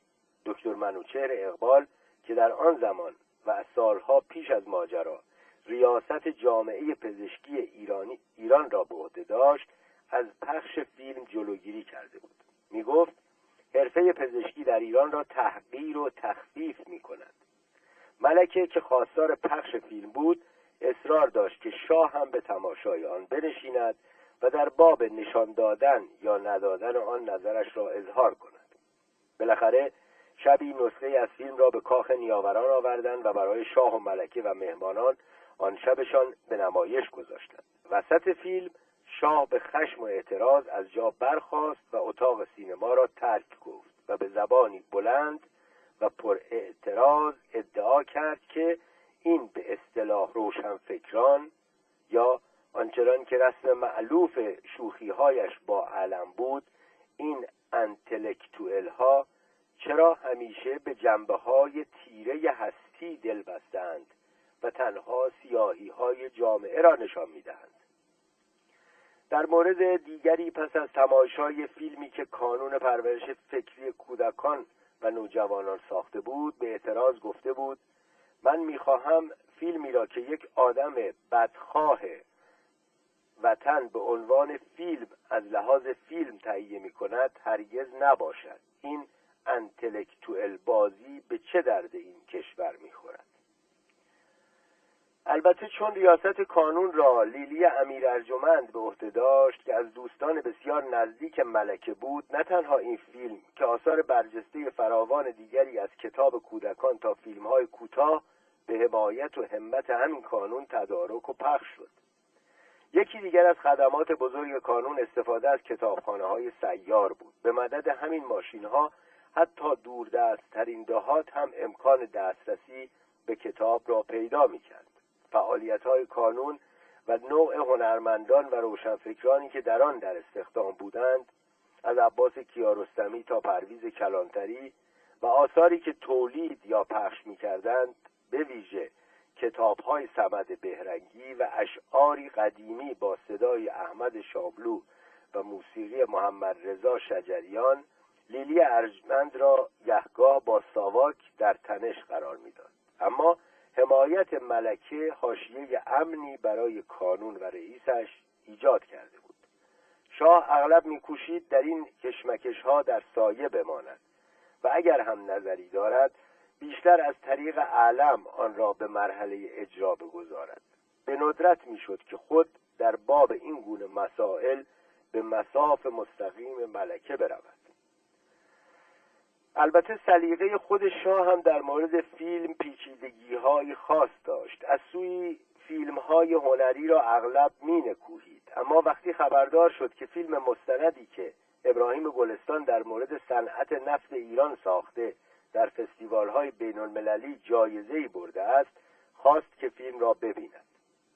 از غذا شبی که شاه در منزل یکی از خواهرانش مهمان بود گلستان فیلم را به آنجا برد و به شاه و دیگر مهمانان نشان داد. واپسین عبارت فیلم را گلستان آگاهانه به ابهام نوشته بود. از این واقعیت سخن می گفت که غربی ها نفت را از ایران و سواحل نفتخیزش می‌برند و آنچه برای ایران میماند کف امواج دریا بیش نیست. گلستان تنها بعد از تأمل فراوان این عبارت گزنده را در فیلم گذاشته بود. پس از پایان فیلم شاه گلستان را نزد خود خواست و آنگاه برای دقایقی این دو در کنار هم در باغ کاخ قدم زدند و در مورد فیلم صحبت کردند. شاه شکی باقی نگذاشت که مراد واقعی گلستان از واپسین عبارت فیلم را دریافته و بر سبیل انکار نقد مستطر در آن عبارت به گلستان گفت تا وقتی که من زنده هم نخواهم گذاشت آنها فقط کف امواج را برای ما باقی بگذارند. این نگاه تیزبین بخشی از نگاه شاه به فیلم بود. روی دیگر آن را می‌توان در برخوردش به مستند دیگری که در سالهای دهه شست چهل شمسی ساخته شد مشاهده کرد. در آن زمان از فیلمساز پرآوازه فرانسوی آلبرت لاموریس که با فیلم های بادکنک قرمز شهرت پیدا کرده بود خواسته شد فیلم مستندی درباره ایران بسازد. برخی از کسانی که فیلمش را دیده بودند می‌گفتند ستایشی شاعرانه از سنت و تاریخ ایران بود. در آن بسیاری از بناهای تاریخی ایران مورد توجه و تأکید قرار گرفته بود. ولی وقتی فیلم را به شاه نشان دادند او براشفت و به اعتراض گفت فیلم رسالت اصلی خود را فراموش کرده. می گفت به اندازه کافی در آن از صدها و ساختمانهای نوبنیاد ایران نشانی نیست. به رغم تمایلش بالاخره کارگردان کارکشته را واداشتند که فیلم خود را از نو تدوین کند و تصاویری از ساختمانها و سدهای جدید آنچنان که میل شاه بود بر آن بیافزاید اگر شاه و ملکه در مورد فیلم گاه سلیقه هایی سخت متفاوت داشتند اما وقتی قرار شد بخشی از طبقه فوقانی کاخ را به کتابخانه تبدیل کنند دیگر هرگز اختلافی در چند و چون تزیین آن میانشان پیدا نشد. کار طراحی و تزیین این کتابخانه را عزیز فرمافرمایان و چارلز ساوینی طراح آمریکایی ساکن پاریس به عهده گرفتند. وقتی کار تهیه این کتابخانه نیمه تمام بود علم به شاه شکایت کرد که تاکنون بیش از یک میلیون دلار خرج شده و نصف کار هم حتی به اتمام نرسیده است. شاه صرفا خنده ای کرد و به علم دستور داد همه مخارج را بپردازد. در واقع شاه در هیچ کدام از تصمیمات عملی در مورد طرح کتابخانه شرکت نکرد. ظاهرا گهگاه از مخارج گذاف کار اتمام کتابخانه شکایت می‌کرد و به نظر همه این اعتراضات به تحریک علم صورت می‌گرفت. در آن سالها تنش روزافزونی بین ملکه و علم پدیدار شده بود. از یک سو ملکه به درستی علم را تدارکچی عمده مهمانبازی های شاه می‌دانست. از طرف دیگر گاه به تصریح و اغلب به شکل غیر مستقیم از آنچه سوء استفاده های مالی علم می‌دانست شکایت می‌کرد. در مقابل علم هم دائم در گوش شاه علیه ملکه و اقوامش سعایت و خبرچینی می‌کرد. گاه از مخارج گذاف طرحهای ملکه شکایت می‌کرد و گاه می‌گفت که همه قراردادها به دستور ملکه به اقوام او داده می شود مثلا کار مرمت خانه زمستانی خاندان سلطنتی در سن موریت آنچه به سوورتا شهرت داشت به گفته علم به دستور ملکه به پرویز بوشهری سپرده شد و او هم بودجه ده برابر قیمت واقعی کار دریافت کرد و هیچ کس هم اعتراضی به این سوء استفاده نکرد. گاه هم علم میکوشید شاه را به مقابله یا جلوگیری از این سوء استفاده ها ترغیب کند برای مثال وقتی علم خواست از امضای قراردادی که به گمانش بیشتر از حد گران بود خودداری گران بود خودداری کرد شاه دستور داد که قرارداد را تصویب کند در مورد دیگری علم به شاه گفت این خانم که حسب الامر اولیا حضرت شهبانو مشغول دکوراسیون کاخهای نیاوران و سعدآباد و نوشهر می باشد بسیار شلتاق می کند من حسب الوظیفه باید خاطر مبارک را آگاه سازم که حداقل پنجاه درصد گرانتر انجام می شود به علاوه معلوم نیست این همه هواپیما که ما در اختیارش می‌گذاریم از اروپا چه می آورد و به کجا می برد شاه در جواب صرفا خندید و گفت اولیا حضرت هر کس به ایشان نزدیک باشد هر کاری بکند عیبی ندارد. ولی اگر در مورد شخص دیگری از خارج محیط خودشان سوء زن پیدا می کند وای به حال آن شخص. شاه در پایان می‌گوید آخر ما هم باید زندگی کنیم. همه این موارد را می‌توان مصادیق بهای اقتصادی و سیاسی دانست. که مهمان بازی های شاه بر او و طریق او بر دولت تحمیل می کرد. به علاوه بازار شایعات در مورد هر یک از این قراردادها سوء استفاده ها و رشوه خاری ها سخت رایج بود گاه حتی اغراق هم در کار رواج این شایعات راه میافت و چنین بود که در آستانه انقلاب واقعیت و شایعه مربوط به فساد مالی رژیم به یکی از مسائل عمده شاه بدل شد. گزارش های متعددی از طرف سفارت آمریکا و انگلیس به خوبی ابعاد نارضایتی مردم در مورد مسئله فساد را نشان می‌دهد. برای نمونه در 5 اکتبر 1978 13 مهر 1357 سفارت انگلیس در گزارشی خبر داد که از منبعی که قاعدتا به اقتضای موقعیتش از واقعیات خبر دارد و در گذشته گزارشهایش همواره درست از آب درآمده شنیده که شاه دخت شمس و اشرف و خانواده هایشان حدود یک میلیارد و هشتصد میلیون دلار از ایران خارج کردند. این بیش و کم عین مبلغی است که به گفته مقامات بانکی سوئیس اخیرا از حسابهای آن بانکها سر درآورده است. وقتی که شاه بالاخره بران شد که مسئله فساد و سوء استفاده های مالی خاندان سلطنتی را به جد بگیرد و چند ماه قبل از انقلاب با فرمانی جلوی این فعالیت ها را بگیرد دیگر کار از کار گذشته بود.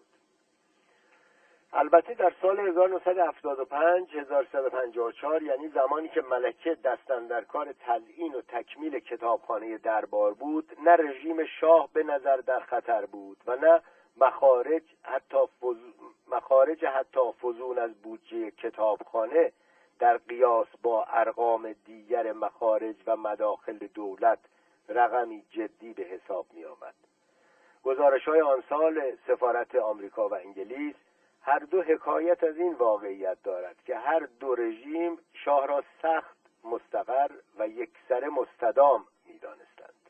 می‌گفتند مخالفان محل چندانی از اعراب ندارند و توده مردم هم همه در فکر معاش یا افزایش درآمد و سرمایه خیشند دولت میلیاردها دلار خرج طرحهای عمرانی و خرید اسلحه می‌کرد. بالاخره هم وقتی که کار کتابخانه نیاوران به پایان رسید در آن حدود 23 هزار کتاب گردآوری شده بود. در آنها هم متون فارسی و هم کتابهایی به زبان فرانسه و انگلیسی دیده می‌شد. نسخ خطی قدیمی ایرانی هم در این مجموعه کم نبود. قدیمی ترین نسخه حدود 400 سال بود. در تصویری که مجله Architectural Digest از کتابخانه نیاوران چاپ کرده بود در گوشه‌ای بومی بر سه‌پایه دیده می شود نقاشی از کارهای پل جکینز بود. بر یکی از دیوارها مجموعه سخت جالب از دعا و تعویزهای دستدوز زیبا و به ظاهر قدیمی مشهود بود. در کنار پنجره کتابخانه مجموعی از عکسهای خانوادگی قرار داشت. این ترکیب غریب از اشیاء مذهبی و شاهکارهای هنری آثار هنر مدرن و عتیقه های ایرانی همه در واقع گویای سلیقه هنری التقاطی و جهان وطنی و ویژه ملکه بود. در مقابل دفتر شاه در صاحب قرانیه گویای سلیقه و علاقه های یکسره متفاوت او بود. طرح و تزیینش سخت ساده و بیپیرایه بود. شاخصترین جنبه دفتر آینکاری های درخشانی بود که از گذشته بر دیوارها و سقف اتاق تعبیه شده بود. فرش ایرانی نفیسی کف اتاق را زینت می‌داد. برای ناصرالدین شاه صاحب قرانیه مرکز خوشگذرانی و زنبارگی بود.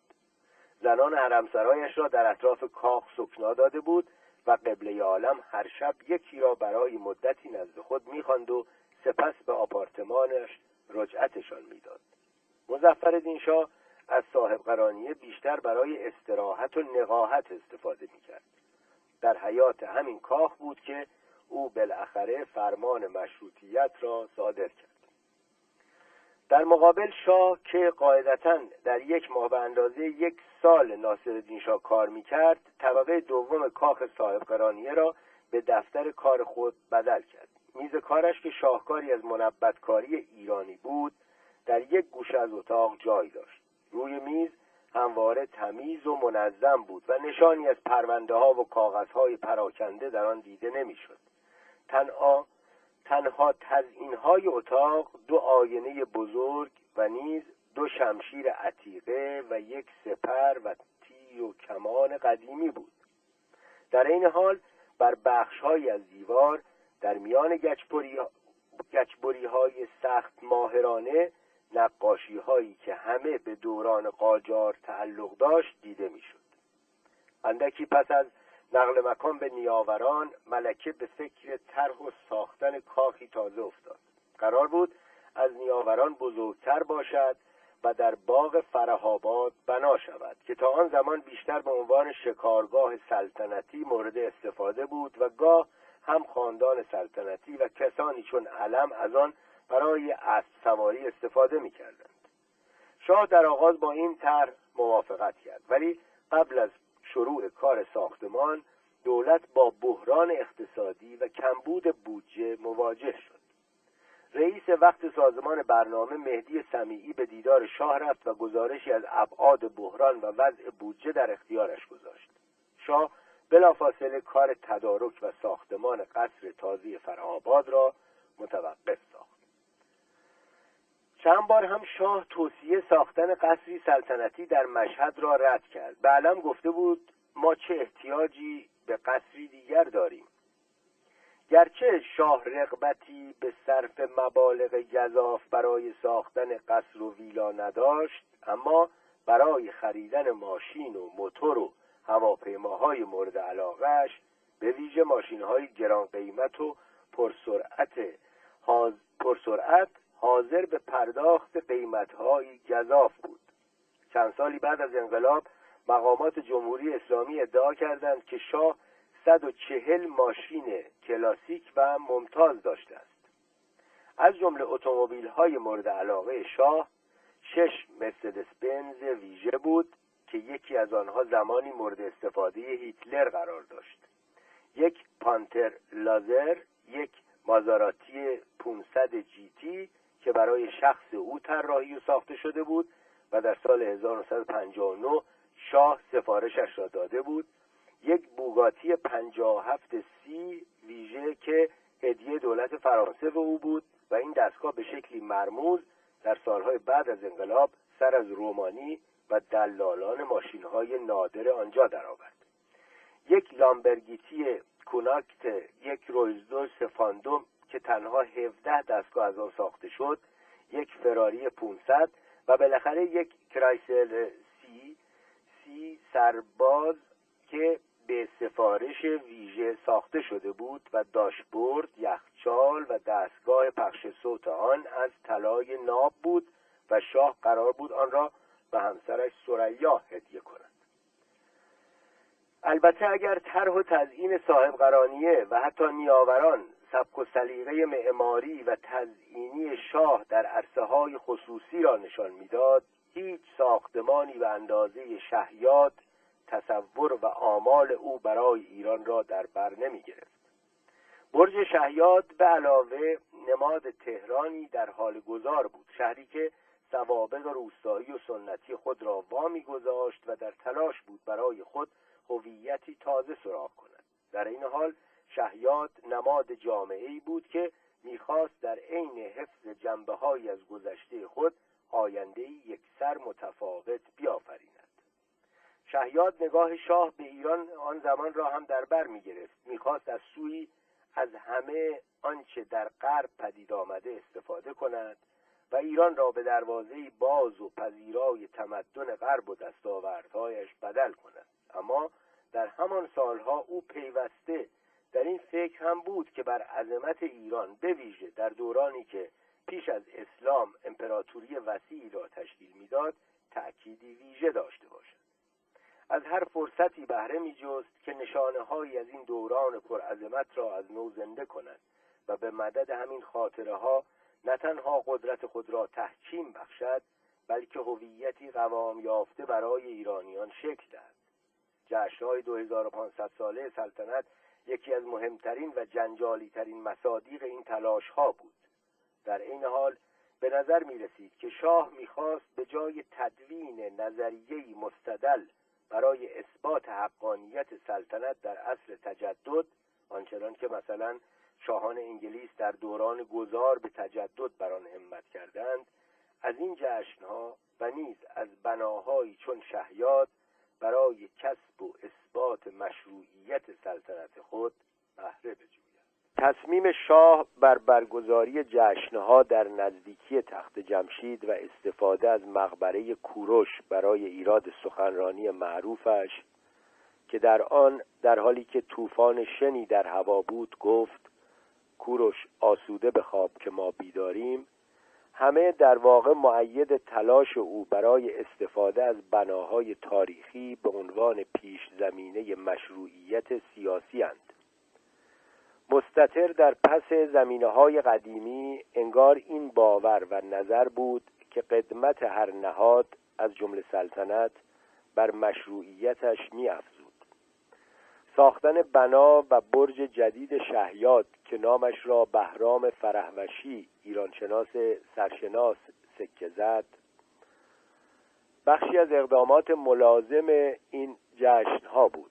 در پانویس توضیح داده شده پس از چاپ روایت انگلیسی کتاب مقاله‌ای تحت عنوان شهیاد نمادی دو پهلو به قلم فریار جواهریان معمار سرشناس ایرانی در مجله ایران نامش سال 24 شماره 4 1387 به چاپ رسید. نکته مربوط به فرهوشی از این مقاله برگرفته شد. ادامه متن. امید این بود که این بنای جدید هم نماد عظمت از عظمت از یاد رفته ایران دیروز باشد و هم جایگاه جدید و رفیع ایران در عرصه بین المللی امروز را نشان دهد. معمار جوانی که تازه فارغ و تحصیل شده بود و حسین امانت نام داشت طرحی در انداخت که نه تنها در مسابقه معماری برنده شد بلکه انگار جمله ابعاد جهانبینی آن زمان شاه را متبلول و متجسد می کرد امانت از جوانان سخت با استعداد معماری نسل خود بود. وقتی طرح میدان و برج شهیاد را در انداخت هنوز با پدر و مادرش زندگی می کرد قرار بود به زودی برای ادامه تحصیل راهی آمریکا شود. در جوان 1966 شهریور 1345 آگهی نسبتا مبهمی در روزنامه اطلاعات چاپ شد و معماران ایرانی را به شرکت در مسابقه برای طراحی برجی در تهران دعوت می‌کرد. جزئیات چندانی از چند و چون این تر و مسابقه در آن آگهی نیامده بود. صرفا به این نکته اشاره شده بود که ارتفاع برج نباید بیشتر از چهل و پنج متر باشد. قرار بود بنا در نزدیکی فرودگاه مهرآباد تهران بنا شود و بیم آن می‌رفت که بنایی بلندتر برای هواپیماها خطرناک می‌تواند بود. چند ماه پیشتر کمیته برگزاری جشنهای 2500 ساله دفتر معماری بنیان را مسئول تدوین طرحی برای این برج نمادین کرد. این دفتر با همکاری گروه مقنه شریعت زاده، میرهیدر و محمد تهرانی طرحی از یک تاق نصرت ارائه کرد که هزینه تقریبی آن شش میلیون تومان بود. بسیاری بر این گمان بودند که چون مقنه به دوستی با شاه شهرت داشت پس قاعدتا طرح پیشنهادی او و همکارانش هم مورد تصویب قرار خواهد گرفت. شاه طرح تاق نصرت پیشنهادی مقنه و همکارانش را نپسندید و دستور داد مسابقه برای جلب طرحهای جدید آغاز شود و اعلامیه اطلاعات نتیجه این دستور بود. وقتی حسین امانت بران شد که در این مسابقه شرکت کند فرصت چندانی به زمان پایانی اعلان شده برای مسابقه باقی نبود. به همین خاطر او از یکی دو نفر از همکلاسی هایش کمک خواست. اتاق خوابش را به استودیوی معماری بدل کرد و عملا در سه شبانه روز طرحی را که در ذهنش نقش بسته بود بر کاغذ پیاده کرد. به گفته جواهریان در آن سال بسیاری از دانشجویان دوره معماری دانشگاه تهران طرح یادبود شاه را به عنوان پایان نامه انتخاب می کردند. امانت در ذهنش می‌خواست برجی طراحی کند که هم تاق کسرا را به یاد آورد و هم از حکومت شاه در آن نشانی سراغ بتوان کرد به قول فریار جواهریان از طرحهای اولیه امانت برای مسابقه به جز طرحی کوچک چیزی باقی نمانده است بنابراین امروز مشکل می‌توان روند طراحی را از ایده اولیه تا شکل نهایی آن پیگیری کرد. ایده اصلی چهار تاق الگوی ازلی معماری ایرانی است. چهار ستون افراشته که با گنبدی چهار بخشی پوشانده می شوند به علاوه در طرح اولی شهیاد امانت می‌خواست در فضای گسترده‌ای که برای اطراف برج تعیین شده بود برای هر یک از دودمانهای گذشته ایران یادبودی بنا کند. قرار بود هر بازدید کننده تنها پس از پشت سر گذاشتن فضاهای این دودمانهای گذشته بتواند به یادبود دودمان پهلوی و حکومت شاه برسد. خود برج قرار بود نماد حکومت رضاشاه و محمد رضا شاه باشد. چهار ستون اصلی شهیاد از 25 هزار قطع سنگ در 15 هزار اندازه مختلف از 40 سانتی متر تا 6 متر در نما به کار گرفته شد. پیچ و تاب زیبای این ستونها شهیاد را به سان پرده یا دروازه‌ای پرعظمت می کرد که از یک سو به جهانی تازه و پرشتاب باز می‌شد و از سوی دیگر دنیای پر رمز و راز ایران را پشت سر داشت. حرکت خیالی ستونها یادآور بادند و باد همواره نماد تغییر و التهاب و اشتیاق همزاد آنند. برخی حتی گفتند که طرح این ستونها یادآور پر تاووسند در هر حال پس از سه شبانه روزکار مدام امانت طرح خود را تقدیم هیئت داوران کرد. کماکان بنا داشت ایران را به قصد ایالت الینویز در آمریکا ترک کند. ولی پس از چندی خبردار شد که طرح او را داوران پسندیدند و او را برنده مسابقه می‌دانند اما انتخاب نهایی به عهده شاه و ملکه بود. طرح امانت همراه 20 طرح دیگر که مورد پسند هیئت داوران که به یک روایت عبارت بود از محسن فروغی هوشنگ سیهون که هر دو زمانی رئیس دانشکده هنرهای زیبا بودند. محمد کریم پیرنیا تاریخنگار معماری سناتور علی صادق و محمد تقی مصطفوی تاریخنگار قرار گرفته بود. همه در اتاقی در سعدآباد به نمایش گذاشته شد و در روز موعود شاه و ملکه از این مجموعه دیدار کردند و بر انتخاب هیئت داوران سهه گذاشتند. و بدین سان بود که جوانی 25 ساله برنده مهمترین مسابقه معماری زمان شد. البته چند ماهی طول کشید که کار امضای قرارداد نهایی شد. چشم همچشمی های حرفه‌ای و فساد اداری صد راه امضاهای سریع قرارداد شده بود. پیروزی امانت در این مسابقه در واقع از زاویه‌ای سوای امتیاز معماری طرحش هم قابل تحمل است. می توان این موفقیت را تمثیلی از این واقعیت دانست که در دو دهه آخر سلطنت شاه دوران سیطره مطلق هزار فامیل و یا به روایت سیاه چهل خانواده‌ای که همه امور ایران را در دست داشتند به سر آمده بود. در عین ادامه قدرت این خانواده ها افراد تازه تحصیل کرده و با استعداد می توانستند حتی بدون بستگی به این نخبگان پیشین و صرفا به اعتبار استعداد و توش و توان خود به موفقیت برسند راه بر نسل جوان تحصیل کرده باز بود و تنها استثناء این تحرک نوپا در جامعه کسانی بودند که به لحاظ سیاسی مخالف رژیم بودند و حاضر به همکاری با آن نمی شدند. در حقیقت این امکانات نه تنها برای مردان با استعداد بلکه به شکلی فزاینده برای زنان مستعد و تحصیل کرده هم فراهم بود. نکته تاریخی مهم دیگری که در مورد این دوران قابل تحمل است سرنوشت و امکان رشد و ترقی برای اقلیت‌های غیر مسلمان ایرانی بود. به رغم این واقعیت که امانت از پیروان دیانت بهایی بود این نکته به صدی در راه موفقیت و پیشرفت او بدل نشد. از این بابت دوران شاه را می‌توان استثنایی در دوران صد ساله اخیر دانست شاید تنها در این دوران بود که یهودیان و بهایی ها از امکانات بیش و کم مساوی با دیگر ایرانیان برخوردار شدند البته موانعی در قانون اساسی کماکان احراز پست های مهمی چون وزارت و نخست وزیری را برای غیر مسلمانان نامیسر می کرد. از آغاز دهه هفتاد پنجاه شمسی و در هر و در زمانی که ساختمان شهیات به پایان رسید اقتصاد ایران با تکیه به درآمد روزافزون نفت رشدی سخت شتابان داشت.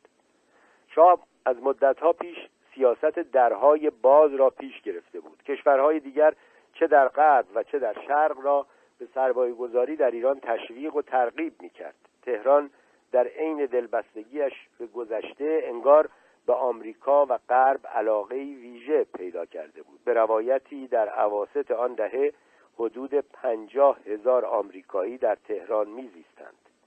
شهیاد تمثیلی گویا از این وسوسه ها دلبستگی ها و ریشه های متفاوت و گاه متناقض بود. طرح شهیاد از سوی یادآور کاخ کسرا بود. در عین حال مایه های اسلامی داشت. می‌گفتند تاق آن ملهم از مسجد شیخ لطف الله بود. کاشیکاری های زیبای آن را متأثر از مسجد وکیل شیراز و معماری سلجوقی دانستند. در این حال ترکیبی بدی و تازه بود. هم از سنت معماری هم از سنت معماری پرقنای ایران مایه گرفته بود و هم تجدد معماری را با بدایع خود تجسم میبخشید. شهیاد دروازه‌ای به آینده و بزرگداشتی از گذشته بود.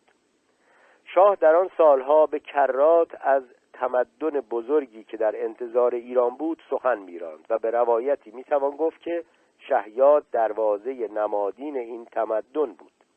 در طرح و ساختمان آن فرم و محتوا زیبایی و کارکرد سنت و تجدد مصالح بومی و دستاوردهای فنی هم به شکلی ستودنی ترکیب شده بود. شهیات هم چون هر نماد یک دوران مورد نقد و تقلید و حتی تمسخر واقع شد. مخالفان و معاندان در مورد مخارج گویا سرساماور آن و حق حسابهای کلانی که در کار تأسیس آن پرداخت شده بود شایعاتی فراوان پخش کردند. ولی حتی منابع منتشر شده از سوی جمهوری اسلامی هم کل هزینه آن را چهل میلیون تومان یا پنجانیم میلیون دلار تخمین زدند.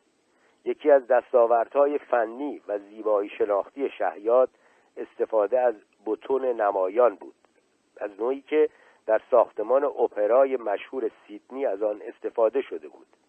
این تنها مقاطع کار غیر ایرانی بود که در کار ساختن شهیات نقشی به عهده داشت. البته سوای شایعات مربوط به هزینه برپا کردن شهیات برخی از منتقدین از منظرهای دیگر به نقد آن پرداختند. برای مثال در فیلم اسرار گنج دره جنی ساخته ابراهیم گلستان مردی که سرنوشتش شباهتی تام به شاه داشت و ناگهان به اعتبار کشف گنجی در زیر خاک مزرعهش ثروتمند شد بالاخره در حیات منزل تازهش برجی برپا می کند که از یک سو اشارتی غیر قابل انکار به شهیاد داشت و از سوی دیگر به آلت تناسلی مردان شبیه بود.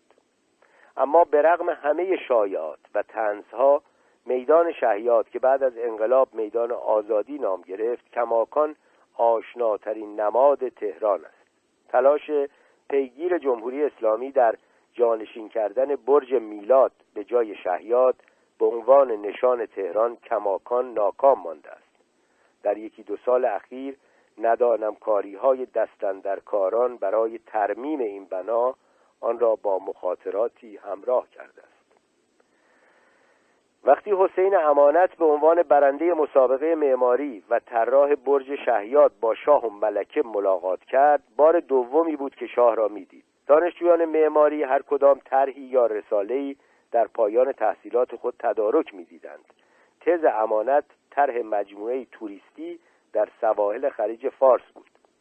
در تدارک رساله خود او در منطقه سفرها آغاز کرده بود.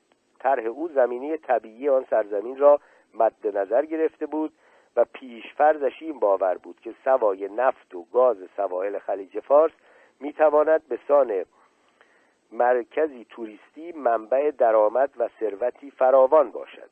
پیشتر در دوران ریاست ابتهاج در سازمان برنامه طرحی برای بهره برداری از منابع طبیعی خوزستان تدارک شده بود که در واقع بر گرته طرح معروف نوسازی تنسیولی در آمریکا شکل گرفته بود. محور اصلی آن طرح جدید صدی تازه بود اما طرح امانت آینده یکسره متفاوت برای خوزستان و دیگر مناطق ساحلی خلیج فارس در نظر داشت.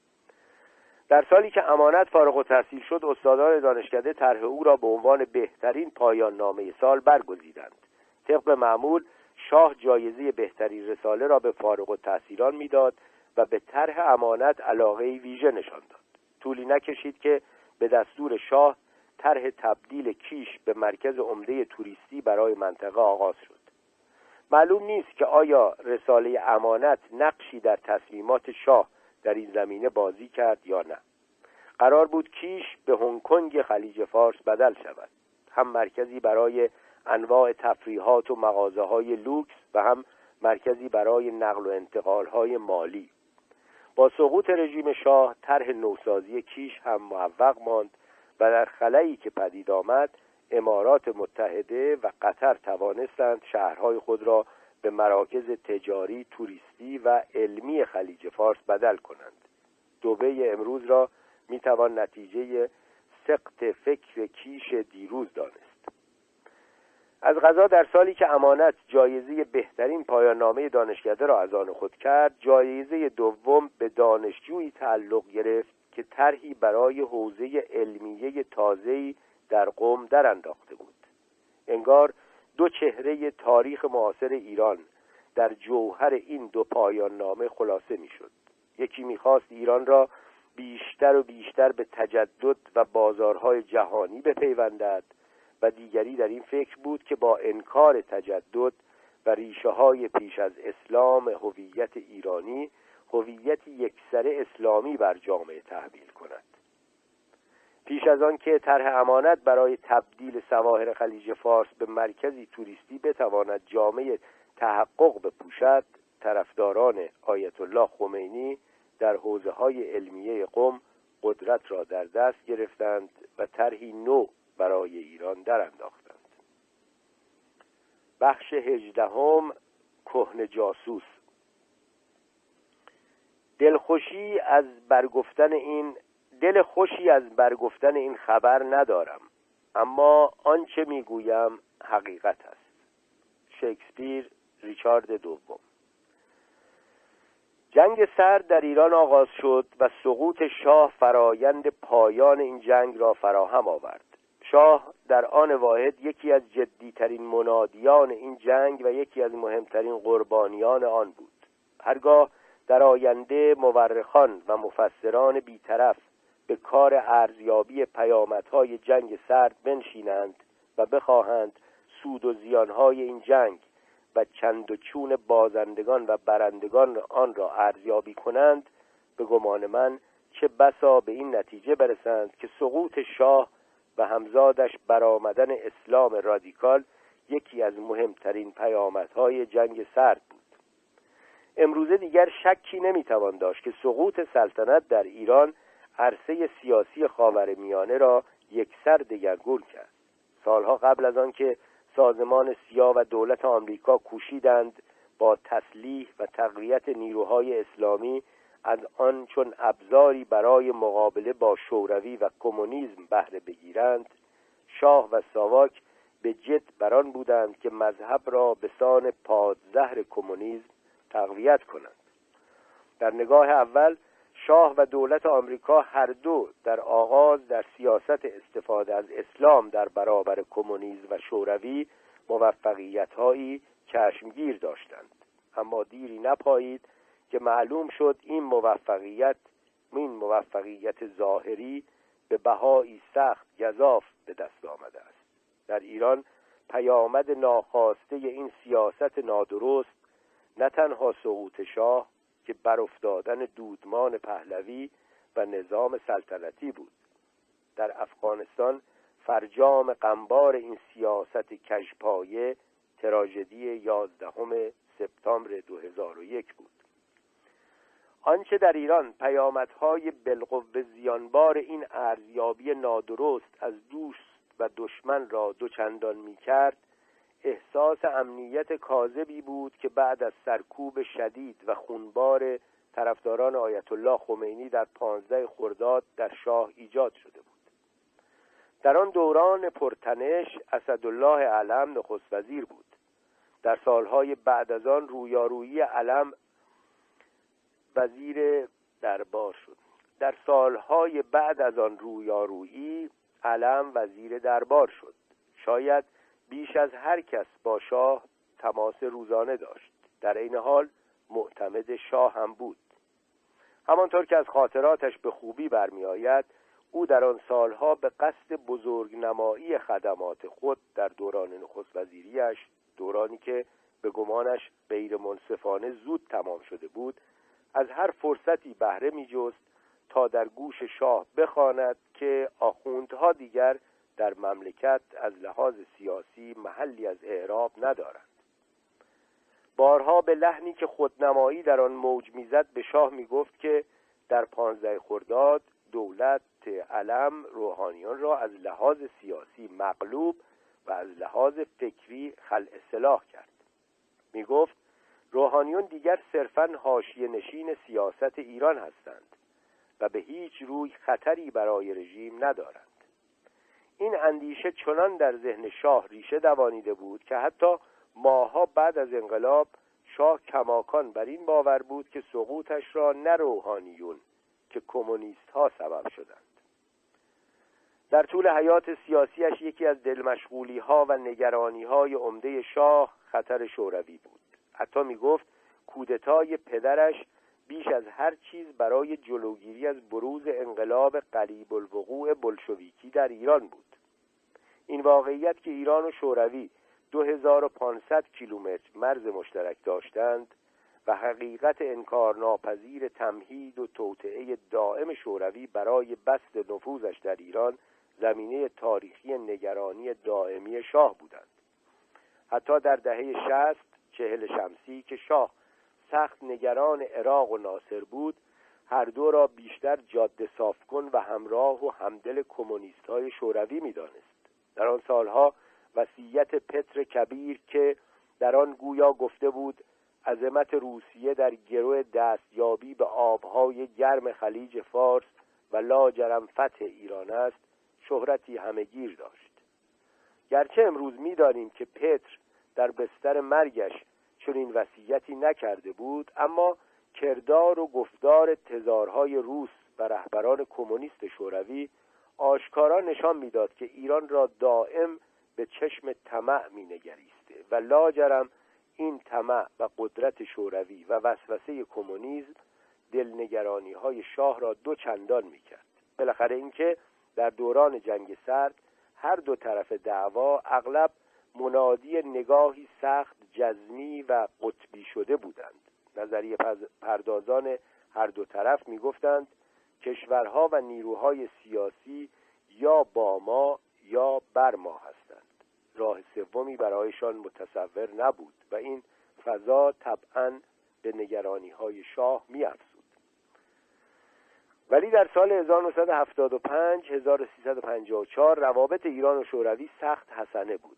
شاید حتی بتوان گفت که هرگز در طول دوران شاه روابط به این خوبی نبود. از منظر میزان حسنه بودن روابط تنها قاعدتا دوران قابل قیاس با دهه هفتاد چند سال اول حکومت رضاشاه بود که به یمن روابط حسنه تیمورتاج با شوروی چهل درصد کل تجارت خارجی ایران با همسایه کمونیسم شور... با همسایه کمونیست شمالی بود. در چند و چون گسترش این روابط در سال 1972 1351 همین بس که شوروی به سومین منبع اسلحه ایران بدل شده بود. در واقع رونق و بهبود روابط به سال 1966 1345 تعویل پذیر بود. در آن سال شاه به رغم فشار دولت آمریکا قرارداد اقتصادی مهمی با شوروی امضا کرد. نشانه های این فشار متعدد بود. برای مثال در هفتم ژوئیه 1966 1345 سفیر وقت آمریکا در ایران آرمن مایر در دیدارش با شاه به مخاطرات لاس زدن با شوروی اشاره کرد. شاه که آشکارا براشفته شده بود در جواب به لحنی تند و گزنده گفت من نیازی به موعظه شما در باب مخاطرات شوروی ندارم. به سفیر آمریکا تأکید کرد که هیچ توهمی در باب امیال واقعی شوروی ندارد. ولی اضافه کرد که می‌خواهد و می‌تواند بیان که به دام وسوسه شوروی بیفتد روابط ایران با آن کشور را بهبود بخشد. در همین جلسه شاه به سفیر آمریکا هشدار داد که مبادا حال که ایران به شوروی رو کرده آمریکا به این وسوسه دچار شود که حرکت سیاسی در جهت مخالفت با او در ایران به راه بیاندازد. سفیر آمریکا به زبانی تند در پاسخ شاه گفت حتی این فکر که در آمریکا به چنین وسوسه‌ای می‌تواند حتی این فکر که آمریکا به چنین وسوسه‌ای می‌تواند دچار شود به راستی مسخره است. چند روز بعد جلسه دیگری میان شاه و سفیر در همین زمینه تشکیل شد. شاه علیه آنان که نوکر و عروسک آمریکا هستند و از ارباب دستور می‌گیرند داد سخن داد و اضافه کرد که او هیچ رغبتی به تقلید آنها ندارد.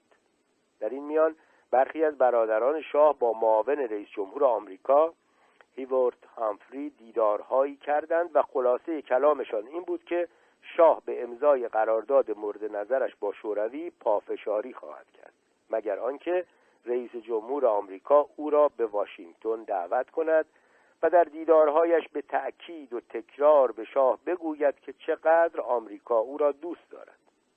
البته نه تهدید سفیر ره به جایی برد و نه تمهید برادران شاه. شاه قرارداد مورد نظرش را با شوروی امضا کرد و چنین بود که در عواست دهه هفتاد بیش از هشت هزار کارشناس روسی در ایران مشغول به کار بودند حوزه های تخصصشان سخت گسترده بود و از فلزشناسی و مهندسی معدن تا کشاورزی و تولید فولاد را شامل می‌شد. حضور و شمار این کارشناسان چنان گسترده بود که در آن سالها بلیت های خط قطار تهران به مسکو معمولا چند ماه قبل از موعد به فروش می رفت. در آن سالها صاحبان صنعت ایران هم کار صدور تولیدات ایرانی به شوروی را آغاز کرده بودند. از ماشین و کفش تا صابون و کولر در زمره کالاهای صادراتی به شوروی بود. البته در پس این همدلی و همکاری ظاهری و سخنورزی در باب همزیستی مسالمت آمیز اختلافات ایدئولوژیک ژرف نهفته بود. به علاوه تاریخ پنجاه ساله ای از بیاعتمادی متقابل بر این روابط سنگینی می‌کرد. در همان زمان دولت آمریکا در یکی از ارزیابی های امنیتی سالانه خود به ابعاد این مسئله پرداخت.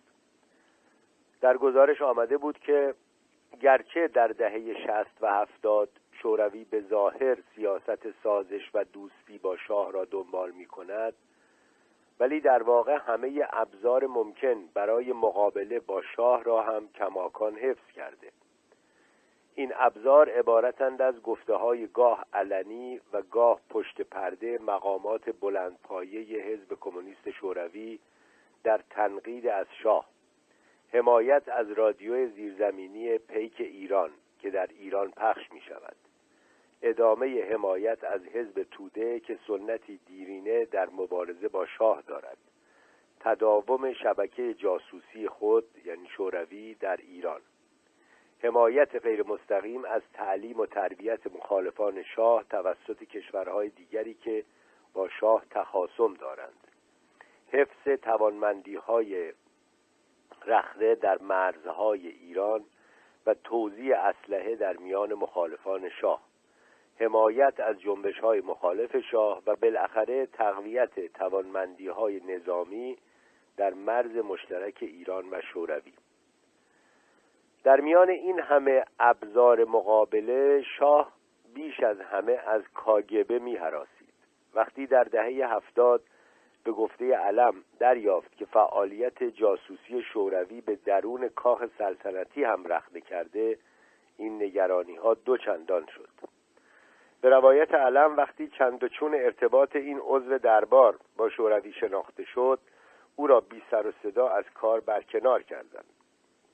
مهمتر از کشف این کارمند قضیه خانواده صابری بود. در سال 1972 1351 اداره ضد جاسوسی ساواک یکی از کارمندان وزارت امور خارجه به نام روشنک صابری را تحت تعقیب و مراقبت قرار داد. بعد از آن که صابری با دیپلمات رومانیایی که در واقع جاسوس شوروی بود ملاقات کرد بلافاصله بازداشت شد. طولی نکشید که در بازجویی اقرار کرد خود که خود او هم برای شوروی جاسوسی می‌کرده. مهمتر این که گفت برادرش عباس صابری او را برای این کار بسیج کرده بود. عباس صابری به ظاهر تاجر فرش ثروتمند و سخاوتمند ایرانی ساکن پاریس بود. در واقع یکی از عوامل کلیدی کاگبه از آب درآمد. عباس صابری در آغاز در زمره جاسوسانی بود که کاگبه آنها را بسیجی ایدئولوژیک مینامید. اینها کسانی بودند که در آغاز از سر ایمان و اعتقاد به سوسیالیسم و به این گمان که شوروی پایگاه انقلاب سوسیالیستی است برای برادر بزرگ جاسوسی می‌کردند. کیم فیلیبی بزرگ جاسوس شوروی و چهار نفر از همکلاسی هایش در کمبریج در آغاز به همین سودا اطلاعاتی مجانی در اختیار شوروی قرار می‌دادند.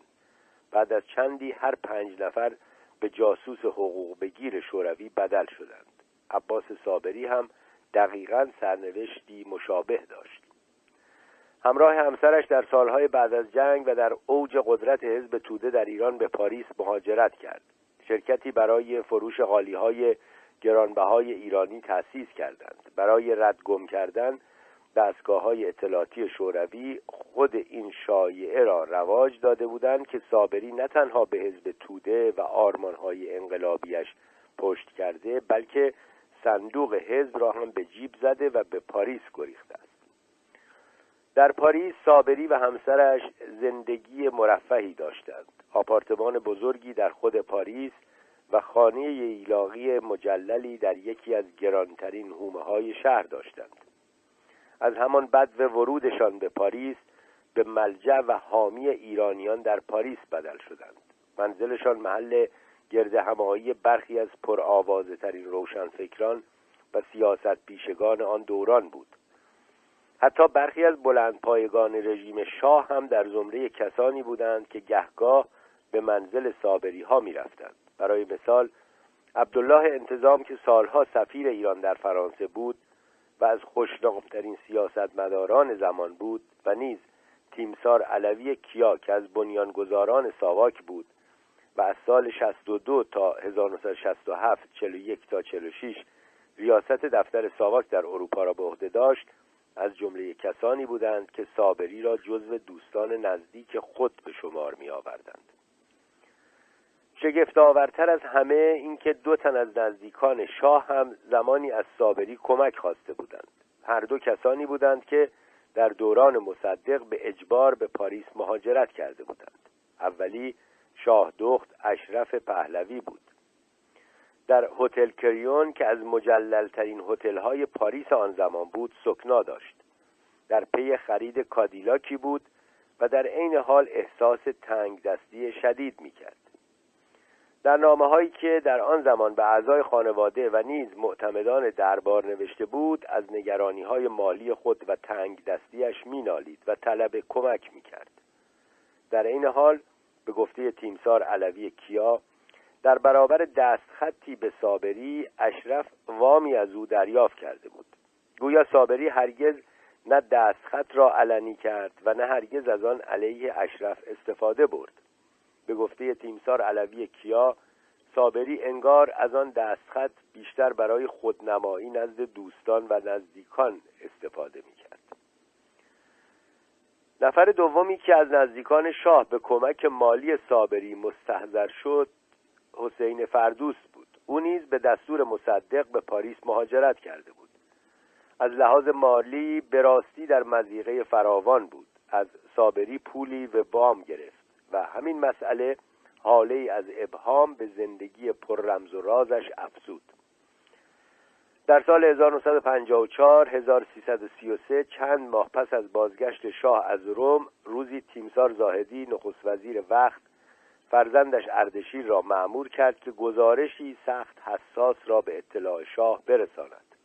خبر این بود که به گفته برخی از سازمان های اطلاعاتی فردوست برای یکی از دستگاه های اطلاعاتی بیگانه کار می کند به گفته اردشیر زاهدی شاه به محض خواندن گزارش سخت براشفت و یادداشتی را که در آن این خبر آمده بود پاره کرد و به زبالدان انداخت. و به خشمی تمام گفت حتی حاضر نیستید این یک نفر هم دوست من باقی بماند. به گفته اردشیر زاهدی دیگر حداقل در دوران نخست وزیری پدرش گزارش در مورد فردوست به شاه داده نشد. تیمسار گفته بود ما کار خود را کردیم و خبر را رساندیم. تصمیم نهایی دیگر بر عهده شاه است. فردوست البته نه تنها به کار خود ادامه داد بلکه به تدریج هر روز بر دامنه قدرتش افزوده شد. بعد از پیروزی انقلاب اسلامی شایعات مربوط به ارتباط فردوست با دستگاه های اطلاعاتی بیگانه و حتی با طرفداران آیت الله خمینی بار دیگر مطرح شد و این بار بر سر زبانها افتاد. در سال 1953 1132 در پاریس زمانی که در فکر ورود به دانشکده پزشکی بود از صابری کهن جاسوس روزها پولی به وام گرفته بود. البته وقتی که در نتیجه بازداشت روشنک صابری ساواک به جاسوس بودن صابری وقوف پیدا کرد معلوم شد که مقامات فرانسوی از مدتها پیشتر او را تحت نظر و تعقیب داشتند. وقتی این مقامات بالاخره خانه های صابری را توقیف کردند کاشف به عمل آمد که یکی از منازل در واقع مرکز فعالیت های گسترده کاگبه در فرانسه بود و خود صابری هم از مهره های کلیدی شوروی بوده است. آنچه در آن سال نگرانی شاه از مسئله صابری را دو چندان می کرد این گزارش بود که شاید دولت عراق جاسوسی در ارتش ایران دارد. شاه به ساواک دستور داد به این مسئله رسیدگی کند. در اوایل دهه هفتاد پنجاه شمسی هر روز روابط شوروی و عراق نزدیکتر می‌شد.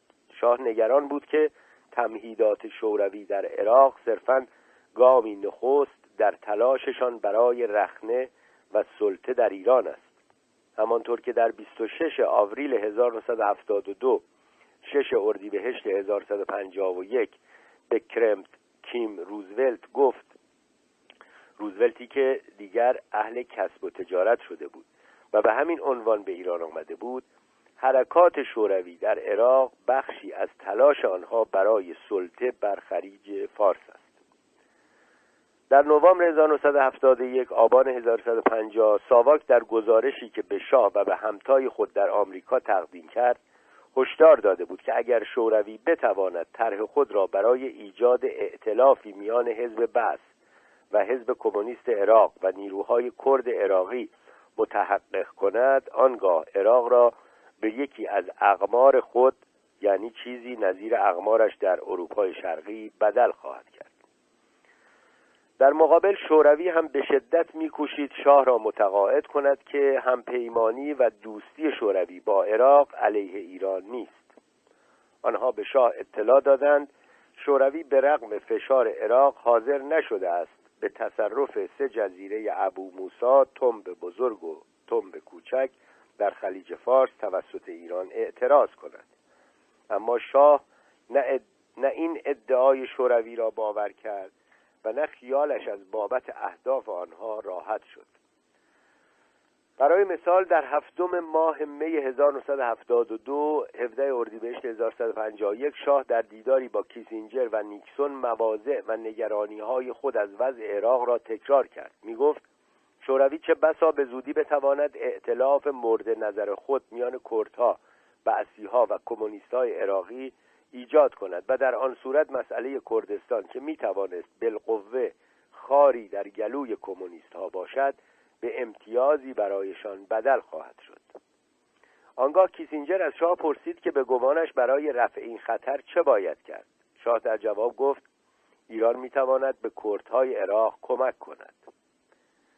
اما سیا و وزارت امور خارجه آمریکا در آن زمان هر دو بران بودند که آمریکا نباید در عراق درگیر شود. هر دو نهاد گمان داشتند که شوروی هر نوع کمکی به کردهای عراق را حرکتی علیه شوروی خواهد دانست. در نشست 23 جوان 1972 دو تیر ماه 1151 شورای امنیت ملی آمریکا چنین نتیجه گرفته شد که در شهر در شهر نظر غالب این است که آمریکا باید از کمک مستقیم به کردهای عراق احتراز کند. اما شاه کماکان بر نظر خود پافشاری می کرد و خطر نفوذ شوروی در عراق را جدی می دانست بالاخره نیکسون با اکراه و احتیاط فراوان با شاه همرأی و هم عقیده شد و موافقت کرد که آمریکا با کمک ایران به مبارزان کرد عراقی یاری برساند. اسرائیل هم با کمال میل به این طرح پیوست. البته اسرائیل و آمریکا هر دو از مدتها پیش در میان کردهای عراق روابطی ایجاد کرده بودند و گهگاه به جناهایی از کردها کمک رسانده بودند. برای مثال در اوت 1969 مرداد 1148 بی آنکه شاه از قضیه اطلاعی داشته باشد یکی از عوامل آمریکا محرمانه به منطقه کردنشین عراق سفر کرد و چهارده میلیون دلار در اختیار ملا مصطفی بارزانی قرار داد. به علاوه اسرائیل هم از مدتها پیش ارتباطاتی با جناهایی از کردها برقرار کرده بود. از اول اوت 1972 ده مرداد 1151 عملیات مخفیانه سجانبهی با همکاری ایران، اسرائیل و آمریکا آغاز شد که هدفشان ایجاد بیثباتی در دولت بعثی عراق بود که هر روز ضدیتش با غرب و اسرائیل و وحدتش با شوروی بیشتر می‌شد. محور اصلی این طرح کمک به مبارزان کرد عراقی علیه دولت مرکزی بود. شاه در آغاز تقبل کرد که سالانه سی میلیون دلار به این طرح کمک کند. پس از مدتی کوتاه تعهد سالانه ایران را به هفتاد و پنج میلیون افزایش داد. در همین سالها بود که ترس و نگرانی شاه از دولت عراق سبب شد که او حتی به ساواک دستور داد که در عراق کودتایی برای برانداختن دولت بعثی به راه اندازد. البته برای شاه و ایران ماجرای کردستان پیچیدگی خاصی داشت. در اواخر دهه شست در مناطق کردنشین ایران هم حرکت مسلحانه علیه دولت مرکزی آغازیده بود. این جریان بیش از همه در آن سالها تحت نفوذ ماویست های ایرانی بود که از انقلاب چین و اندیشه های ماو الهام می جستند. ارتش شاه با سهولت نسبی این جنبش را سرکوب کرد در این حال شاه نیک می‌دانست که پیدایش یک دولت مستقل و موفق در کردستان عراق بیدرنگ وسوسه پیوستن به آن را در میان کردهای ایران ایجاد می‌تواند کرد کسینجر به خوبی به نگرانی های شاه در این باب وقوف داشت و در عین حال از نگرانی های دولت ترکیه از مسئله کردها در آن کشور هم خبردار بود. اما در این حال می‌خواست دولت متخاصم بعثی را بیثبات کند.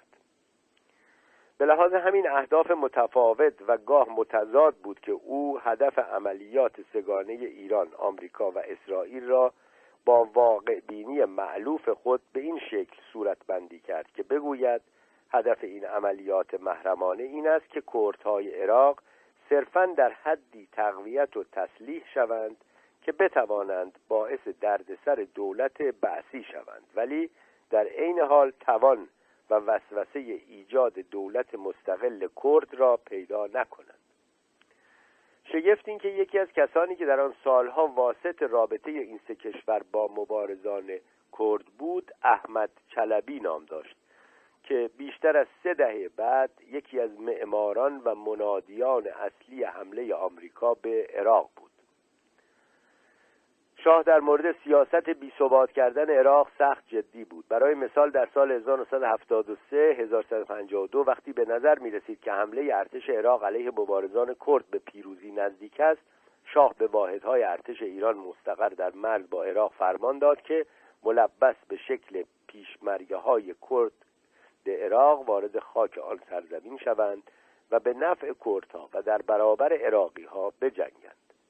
فرماندهان این واحدها از طرف شاه دستور داشتند که به هیچ وجه نباید بگذارند یکی از نفرات تحت فرماندهیشان به دست نیروهای عراقی بیفتند البته تنها عراقی ها نبودند که از این عملیات محرمانه ارتش ایران بیخبر بودند. شگفتان که گرچه روزنامه های آن زمان مطالبی درباره نقش روزافزون ایران در عراق می نوشتند اما نه تنها مردم ایران بلکه بخش اعظم اعضای کابینه و تمام نمایندگان مجلس که طبق قانون تصویب بودجه چنین عملیاتی بر عهده آنان بود و لاغیر از ابعاد این عملیات بیخبر بودند. درگیری های ایران در سلطان نشین عمان حتی بیشتر از این عملیات از ملت و مجلس پنهان ماند. در عمان نیروهای ویژه ارتش ایران با کمونیست هایی که در آنجا در حال بست و گسترش نفوذ خود بودند درگیر شدند. حتی امروز بعد از گذشت چهل سال هنوز هم جزئیات درگیری های ایران در عمان روشن نشده است. هنوز معلوم نیست که پیامدهای مالی و سیاسی نقش ایران و شاه به سان ژاندارم خلیج فارس چه بود؟ در آن روزها حرف شاه عین قانون و حتی ورای آن بود. به طوری که هیچ کس در دولت جرأت تردید در خردمندی تصمیمات شاه نداشت. کسی هم جرأت نداشت در باب ضرورت ابعاد بودجه نظامی ایران با نظرات شاه مخالفت کند. هر سال رقم واحدی به مجلس تقدیم می‌شد که هم بودجه ارتش و هم بودجه سازمان های امنیتی را در بر می گرفت و با سرعت و بدون بحث بدون بحث چندان از تصویب نمایندگان میگذشت. نخست وزیر هم بودجه محرمانه چند ده میلیونی و به روایتی در واپسین سالهای صدارت هویدا چند صد میلیونی داشت و گاه برخی از مخارج ویژه فعالیت های امنیتی و نظامی از همین بودجه تأمین می‌شد. در حالی که واحدهای ارتش ایران درگیر این عملیات محرمانه در عراق بودند روابط ایران و عراق هر روز تیره و تیره تر می‌شد. اختلافات دو کشور ریشه های گونگون داشت. سرنوشت شط العرب یا اروند رود و چند و چون تعیین مرز دو کشور در این رودخانه و نیز سرنوشت هزاران ایرانی شیعه مذهب ساکن عراق از جمله مهمترین مسائل مورد اختلاف میان دو کشور بود. بیش از یک بار عراق شمار وسیعی از این ایرانیان ساکن اماکن مقدسه عراق که گاه مجاورین خوانده می شدند و گاه معاودین به ناگهان و به زور و تهدید از کشور اخراج کرده بود. این افراد ناچار می شدند همه ثروت و حتی وسایل زندگی شخصی خود را وا بگذارند و اغلب با دستی خالی به ایران بازگردند یا به بیان دقیقتر بازگردانده شوند. به علاوه عراق به شمار وسیعی از گروه های مخالف شاه نه تنها معمن و معوایی داده بود بلکه به برخی از این گروه ها کمک مالی و نظامی هم می کرد برخی از همین مخالفان رادیو بغداد را اداره می کردند و در سالهای اول دهه هفتاد پنجاه شمسی این رادیو حملات روزانه شدیدی علیه شاه و رژیم ایران پخش می کرد همانقدر که شاه در سال 1972 1351 در آغازیدن کمک به کردهای عراق ثابت قدم و مصمم بود در سال 1975 1354 هم همه از جمله متحدان آمریکایی و اسرائیلی خود را با تصمیم ناگهانی در امضای قرارداد صلح با عراق حیرت زده و حتی عصبانی کرد. در واقع تنها اندکی قبل از امضای قرارداد 1975 1154 شاه و صدام در الجزایر شاه آمریکا را رسما از تصمیم خود مطلع کرد. بنا به روایت سفارت آمریکا شاه حداقل به پنج علت مختلف به امضای قرارداد صلح با عراق راغب بود. از یک طرف عراق در زمینه تعیین مرز در شط العرب از طریق نظام تالوک عقب نشینی کرد. و نظر ایران و شاه به کرسی نشست. به علاوه شاه به این نتیجه رسید که بدون کمک مستقیم ارتش ایران پیشمرگه های کردستان عراق مغلوب ارتش رژیم بس خواهند شد. دیگر اینکه ادامه تنش با عراق ممکن بود نقش رهبری شاه و ایران در اوپک را به خطر بیندازد مسائل داخلی ایران و ارزیابی دولت ایران از تغییرات قریب الوقوع در خاور میانه همه دست به دست هم داد و شاه را به امضای قرارداد غیر مترقبه 1975 1354 واداشت. بنا به روایت سازمان سیا قرارداد 1975 1354 میان شاه و صدام علاوه بر متن منتشر شدهش مواد الحاقی محرمانه هم داشت. از جمله اینکه ایران تعهد می‌کرد که نه تنها کمک به کردها را یک سر متوقف کند بلکه مرزهای کشور را هم بر پیشمرگه های کرد عراق ببندد. البته برخی از رهبران کرد چون بارزانی و خانوادهش به تهران منتقل و از آنجا راهی آمریکا شدند. اما بخش عمده مبارزان بی پشت و پناه ماندند و تعمه قصابی ها و آدمکشی های صدام شدند.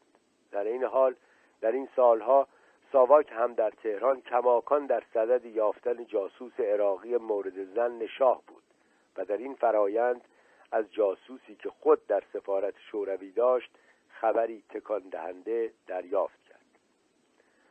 جاسوس ساواک در شور... سفارت شوروی الیوف نام داشت. در سفارت به عنوان وابسته فرهنگی کار می‌کرد. روزی او خبر داد که ماموران کاگبه در ایران مرتبا با عضوی از ارتش ایران که در خیابان نفت منزل دارد دیدار می‌کنند علیوف هیچ اطلاع دیگری در مورد این دیدارها و چند و چون هویت افسر ایرانی جاسوس نداشت. وقتی بعد از تلاشی طولانی بالاخره هویت این جاسوس کشف شد ساواک در واقع مهمترین ضربه تاریخ بعد از جنگ جهانی دوم خود را به فعالیت‌های جاسوسی شوروی در ایران وارد کرد. در این حال قضیه جاسوسی که به گمان شاه برای عراق کار می‌کرد هم حل شد. جزئیات این ماجرا در این حال ابعاد درگیری و دخالت مستقیم شاه در اداره و مدیریت فعالیت های ضد جاسوسی ساواک را روشن می کند می بینیم که در طول این عملیات شاه در هر مقطع از کم و کیف اوضاع خبر داشت و همه تصمیمات مهم و کلیدی را خود او می گرفت وقتی ساواک از خبرچین خود در سفارت شوروی دریافت که جاسوس ایرانی در خیابان نفت زندگی می کند و در ارتش خدمت می کند سیاهی تمام نفرات ارتشی را که در آن خیابان سکنا داشتند تدارک کرد. معلوم شد سه افسر ایرانی در این خیابان منزل دارند. خانه های هر سه نفر تحت مراقبت 24 ساعته مأموران ساواک قرار گرفت. تلفن های هر سه خانه هم شنود می‌شد. اولین افسری که مورد زن قرار گرفت سرگردی بود که بازداشت شد و بعد از بازجویی های همراه با شکنجه و تهدید بالاخره توانست معموران و بازجویان ساواکی خود را متقاعد کند که جاسوس نیست و به اشتباه محل زن قرار گرفته است. گویا او را نه تنها آزاد کردند بلکه برای جبران مافات ارتقاء درجه زود هنگام دریافت کرد. بعد از مدتی روزی ماموران ساواک مستقر در آن خیابان دیدند که یک ایرانی در حالی که به ظاهر با سگ خود در خیابان گردش می کند در مقابل معموری که در سفارت شوروی کار می کرد و آشکارا وابسته به کاگبه بود و در آن خیابان قدم می‌زد لحظه ای سخت کوتاه توقف کرد و پاکتی میانشان رد و بدل شد. طولی نکشید که معلوم شد آن شخص یکی از همان سه افسر ایرانی ساکن خیابان نفت است و سرلشکر احمد مغربی نام دارد. مسئولان ساواک بلافاصله این کشف شگفتانگیز را به اطلاع شاه رساندند و کسب تکلیف کردند. در واقع اجازه می‌خواستند که تیمسار را بازداشت کنند. در این حال نیروهای مسلح ایرانی ضد اطلاعات خاص خود را به نام رکن دو داشتند و رهبران ساواک می‌خواستند بدانند که آیا آنها را باید از این تحولات مهم مطلع کنند یا نه. آیا باید از آنها برای ادامه تحقیقات و عملیات کمک بخواهند؟ شاه به هر دو پرسش جواب منفی و قاطع داد. در واقع پاسخش به دست کم یکی از این دو پرسش ریشه در سبک رهبری و مدیریت او به ویژه در زمینه نیروهای مسلح داشت. شاه در کل از سیاست تقسیم کن و حکومت کن پیروی می‌کرد. در زمینه ارتش و نیروهای امنیتی همواره بران بود که شاخه های مختلف ارتش و ساواک را نه تنها یک سره جدا از هم نگه دارد بلکه میانشان رقابت و حتی حسادت ایجاد کند. در واقع در اواخر دهه شست یعنی زمانی که با آغاز جریان سیاهکل رژیم یک باره با خطر فعالیت های چریکی روبرو شد و وحشت به دل شاه افتاد روابط واحدهای اطلاعاتی و امنیتی گونگون کشور چنان تیره و تار و چنان آلوده به بیاعتمادی و رقابت بود که به کار مبارزه با این فعالیت ها صدمه می‌زد و دقیقا برای حل این مسائل و دفع این رقابت ها بود که کمیته مشترک ضد خرابکاری ایجاد شد. در آن هر یک از این واحدها نماینده ای داشتند و جمله تحت فرماندهی واحدی عمل می کردند که و شدت عملشان در تقابل با فعال خطر فعالیت های چریکی به سرعت به کمیته شهرتی سخت مزموم و منفی داد. به این ترتیب جای چندان تعجب نبود که شاه نمی‌خواست رکن دو ارتش در کار پرونده مقربی درگیر یا حتی از مضمون آن خبردار شود. به علاوه شاه تأکید کرد که ساواک تنها باید زمانی مقربی را دستگیر کند که در حین ارتکاب جرم و جاسوسی بازداشتش بتوان کرد. در این فاصله کاگبه شخص تازه ای را به ریاست دفترش در تهران منصوب کرده بود. نامش ولادیمیر کوزیچیکن بود و خوشبختانه او در پایان دوران خدمتش خاطراتی بسیار جالب از چند و چون فعالیتهایش در تهران به چاپ رساند. گرچه گاه گرایش به اتناب کلام دارد اما در کل تصویری سخت گویا از نحوه کار و فضای سیاسی سفارت شوروی در ایران ارائه می کند خاطراتش درون کاگبه نام دارد و به روایت آن در دهه هفتاد سفارت شوروی در ایران که شاه از آن سخت میهراسید لانه فساد و بیعملی بود. سفارت سفارتخانه هر کشوری بالمعال بازتاب ارزشها و اخلاقیات و بافت قدرت و معیارهای اخلاقی کشور مطبوعش است. کوزیکچین می‌گوید در دهه هفتاد نه تنها فساد و کاهلی در سفارت شوروی در ایران همه گیر بود بلکه کارمندان همه علیه یکدیگر بد می‌گفتند و توطعه می‌کردند و گزارش های حساس را به لحاظ اختلافات باندی افشا می‌کردند. حسادت های حقیرانه در همه کارها رخنه داشت و تأثیر میگذاشت. انگار کارمندان سفارت مأموریت خود در ایران را چون تعطیلات دائمی تلقی می کردند و رغبتی به کار و زحمت نداشتند سفیر وقت منفور کارمندان بود چون نه تنها معشوقی داشت بلکه از هر فرصت برای سوء استفاده مالی شخصی بهره می جست. در واقع سفیر هم رغبتی به اینکه موقعیت ممتاز خود و وضعیت سفارت را به مخاطره بیاندازد نداشت. به گفته کوزیکچین در دفتر کنسولی سفارت که او خود در آنجا انجام وظیفه می‌کرد چهار نفر از پنج کارمند دفتر در واقع معمور کاگبه بودند. وظیفه آنها نه تنها جاسوسی علیه دولت ایران که مراقبت از هشت هزار شهروند شوروی بود که در آن زمان در ایران مشغول به کار بودند سفارت شوروی در ایران در دو باغ و ساختمان مجلل متمرکز بود و در هر دو ساختمان مشغله عمده به اندازه دیپلماسی جاسوسی بود. یکی از این دو ساختمان در مرکز شهر تهران بود و دومی در قلحک. در اوایل قرن بیستم مقر سفارت در قلحک بیشتر به عنوان محل یهیلاقی سفارت به شمار می‌رفت. فعالیت های جاسوسی در ساختمان سفارت شوروی در مرکز شهر در دو اتاق در طبقه ششم متمرکز بود. هیچ کس به جز خود معموران کاگبه حق ورود به آن اتاق ها را نداشت. تمام دستگاه های الکترونیکی که برای شنود و استراق سم و جاسوسی به کار می‌رفت در این دو اتاق بود. در یکی از این دو اتاق گفتگوهای گشتی های ساواک شنود و ضبط می‌شد. گفتگوهای رکن دو ارتش هم به همین ترتیب شنود و ضبط می‌شد.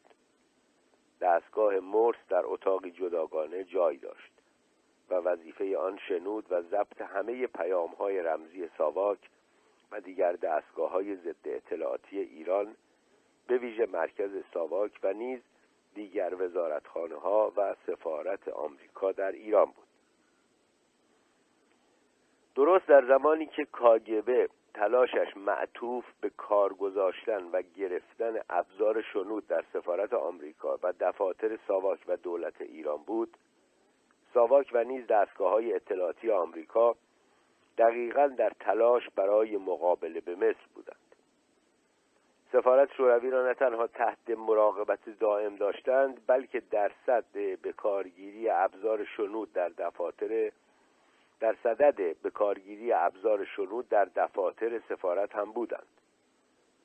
در اطراف نوشهر و بابلسر دولت آمریکا و انگلیس تأسیسات یکسر محرمانه ای را اداره می کردند که هدف این نظارت که هدف آن نظارت بر گردآوری اطلاعات از فعالیت های اتمی شوروی بود. اکثر مراکز مهم این فعالیت ها در قسمت های از شوروی قرار داشت که به ایران نزدیک بود. این تأسیسات آم... تأسیسات آمریکایی زیرزمینی بود و لاجرم ماهواره های جاسوسی شوروی از دیدن آنها عاجز بودند. هر دو ساختمان هم در شکارگاه های سلطنتی جا داشت و ورود عوام به آنجا ممنوع بود. حتی در خود سفارت آمریکا هم زیر ساختمانی که به ظاهر گاراژ بود اتاق امن ویژه‌ای برای دریافت یا ارسال گزارش های محرمانه بنا کرده بودند. شاه در تمام حیات سیاسیش تشنگی خاصی برای دنیای جاسوسی و ضد جاسوسی و اطلاعات به دست آمده از این فعالیت ها داشت. هفته یک بار با رئیس دفتر سیا و نیز رئیس دفتر انتلجنس سرویس انگلیس دیدار می‌کرد و شواهد همه حاکی از آن است که از این دیدارها که در آن گزارش هایی از چند و چون تحولات اطلاعاتی دریافت می‌کرد خوشش میآمد. به علاوه شواهدی نشان می‌دهد که در روزگاری که ایران با بالا رفتن قیمت نفت از درآمد سرشاری برخوردار بود شاه گاه از های جاسوسی خارجی اطلاعات ویژه ابتیاع می‌کرد. حتی در برخی موارد از های اطلاعاتی خصوصی که در غرب رایج بود چنین اطلاعاتی می‌خرید. علاوه بر فعالیت های جاسوسی ضد شوروی آمریکا و انگلیس در ایران ساواک هم به نوبه خود میکوشید و های سفارت شوروی را به دقت تحت نظارت داشته باشد.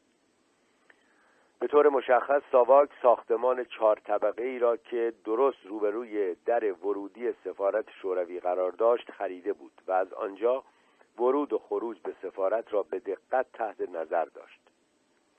طبقه اول این ساختمان به ظاهر مطب یک دکتر بود و مأموران اداره هشتم ساواک که مسئول فعالیت ضد اطلاعات علیه شوروی بود در سه طبقه دیگر این ساختمان مستقر بود و رفت و آمد به سفارت را به دقت بررسی می کرد. به علاوه درست جلوی در ورودی سفارت دکهی به ظاهر برای فروش آب میوه و نوشابه وجود داشت و آن هم در حقیقت بخشی از فعالیت نظارتی ساواک بود. بعد از مدتی مراقبت و نظارت بر کار سفارت شوروی چنان ابعاد گسترده‌ای پیدا کرد که مقامات سفارت از مسکو درخواست کردند که به تلافی اقداماتی علیه سفارت ایران در مسکو انجام دهند. به علاوه وقتی مأموران ساواک به رسیدگی کم و کیف رابطه کاگبه با افسر ایرانی پرداختند دیری نپایید که دریافتند. هر حرکت تیمهای تعقیب و مراقبت ساواک بر مأموران کاگبه کاملا شناخته شده است.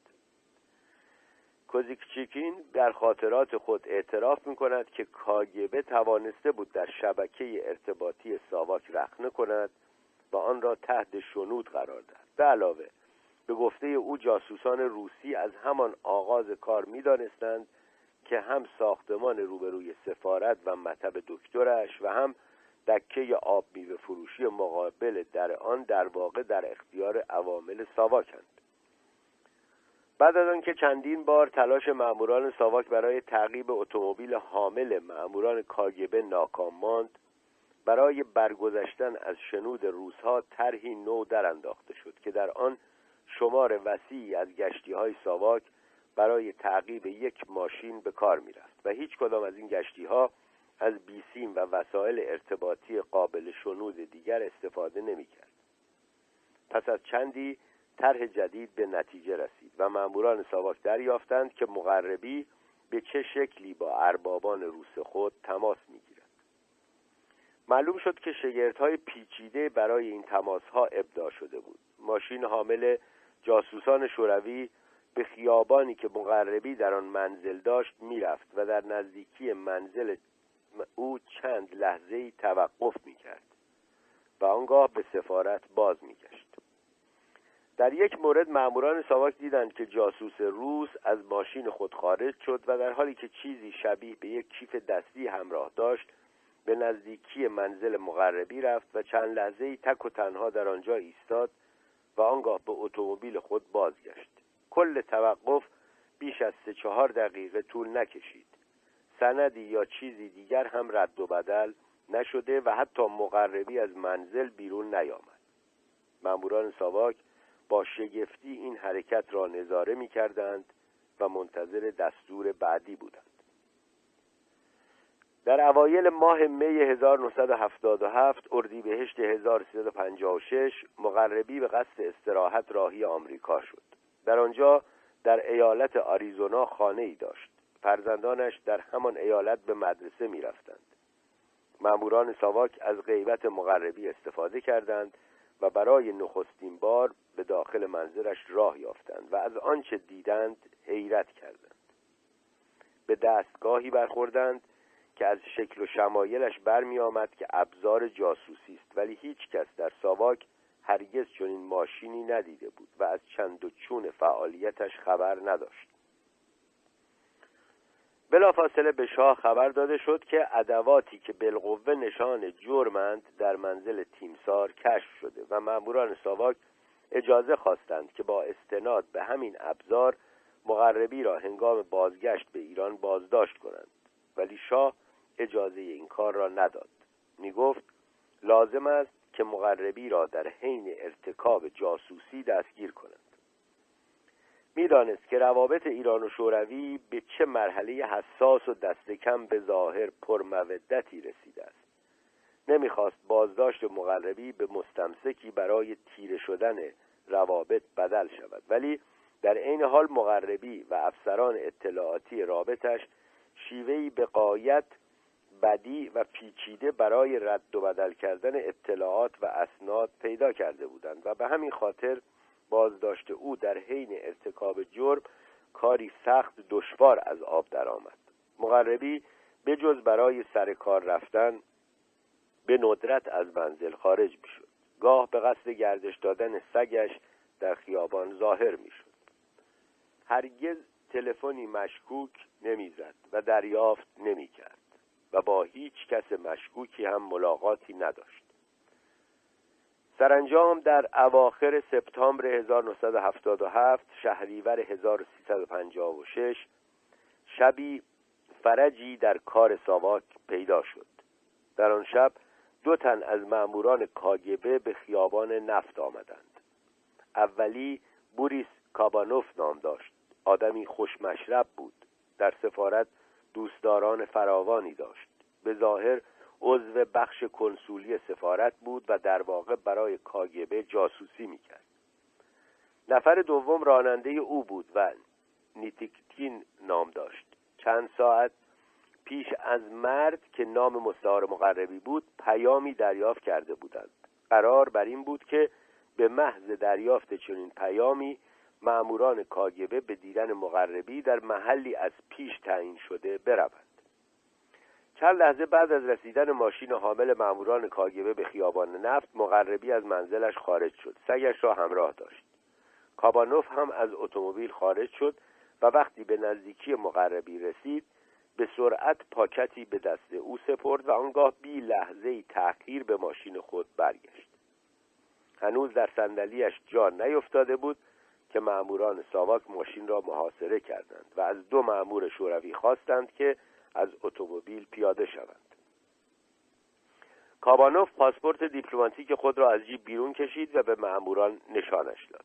بدین سال ادعای مسئولیت دیپلماتیک می‌کرد و به همین دلیل حتی از باز کردن در هم امتناع داشت. مأموران ساواک که با مرکز در تماس دائم بودند دستور گرفتند که به هر قیمتی حتی شکستن پنجره ماشین دو جاسوس روسی را از ماشین خارج کرده و هر دو را بازداشت کنند. در همین لحظات تیم دیگری از ماموران ساواک در صدد بازداشت مغربی برآمدند. او اندکی مقاومت کرد. فریاد می‌زد و از کسانی که در, در اطرافش بودند کمک میطلبید. پسرش و خدمتکار ارتشی وی که در منزلش کار می‌کرد هر دو با شنیدن صدای مغربی به کمکش شتافتند. البته کمک آنها تیمسار را از خطر خطر بازداشت نرهانید در حالی که پاکتی را که نهایتا علامت جرمش بود در دست داشت بازداشت شد. کاگبه گویا هرگز حقوق چندانی برای جاسوسی نمی‌داد. نرخ رایج چیزی در حد چند صد دلار بود. اگر قرار بود مبلغی بیش از هزار دلار به جاسوسی بپردازد اجازه ویژه رئیس کاگبه لازم بود. واپسین مبلغی که مقربی در آن شب برای جاسوسیش دریافت کرد سی هزار تومان بود. به گفته یکی از مسئولان آرشیو کاگبه واسیل میتروخین مقربی در آغاز به سودای ایدئولوژی و طرفداری از شوروی جاسوسی می‌کرد. طولی نکشید که در ازای اطلاعاتی که می‌داد مبلغی دریافت می‌کرد. در اوایل دهه هفتاد انگار دیگر صرفا مزدوری بیش نبود و ماهانه دویست روبل مواجب می‌گرفت. این مبلغ تا سال 1976 1355 به ماهی 500 روبل آن هم از نوع روبلهای قابل تبدیل به ارزهای دیگر رسیده بود. در آن سال مدال ویژه پرچم سرخ را هم دریافت کرده بود. اما در آن شب سپتامبر شهریور ماه در حالی که واپسین مزدش را در دست داشت به دام افتاد و چنین بود که مهمترین و مؤثرترین جاسوس شوروی در ایران لو رفت. دو مأمور کاگبه که برای تماس با او به خیابان نفت رفته بودند صبح روز بعد تحویل سفارت شوروی شدند و به هر کدام 48 ساعت فرصت داده شد تا خاک ایران را ترک کنند.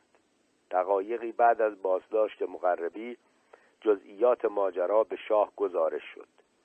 او هم از طریق رئیس ساواک مراتب رضایت خود را از زحمات اداره هشتم به اعضای این گروه ابلاغ کرد. در لحظه بازداشتش مقربی رئیس طرحهای استراتژیک نیروهای مسلح ارتش ایران بود هر طرح جنگ هر ترکیب دفاعی یا تهاجمی نقشه هر پایگاه یا جاده نظامی تازه و هر فرودگاه جدید از زیر دست او رد می‌شد. آخرین گزارش جاسوسیش برای شوروی خبر طرح تأسیس یک فرودگاه محرمانه در نزدیکی کویر بود.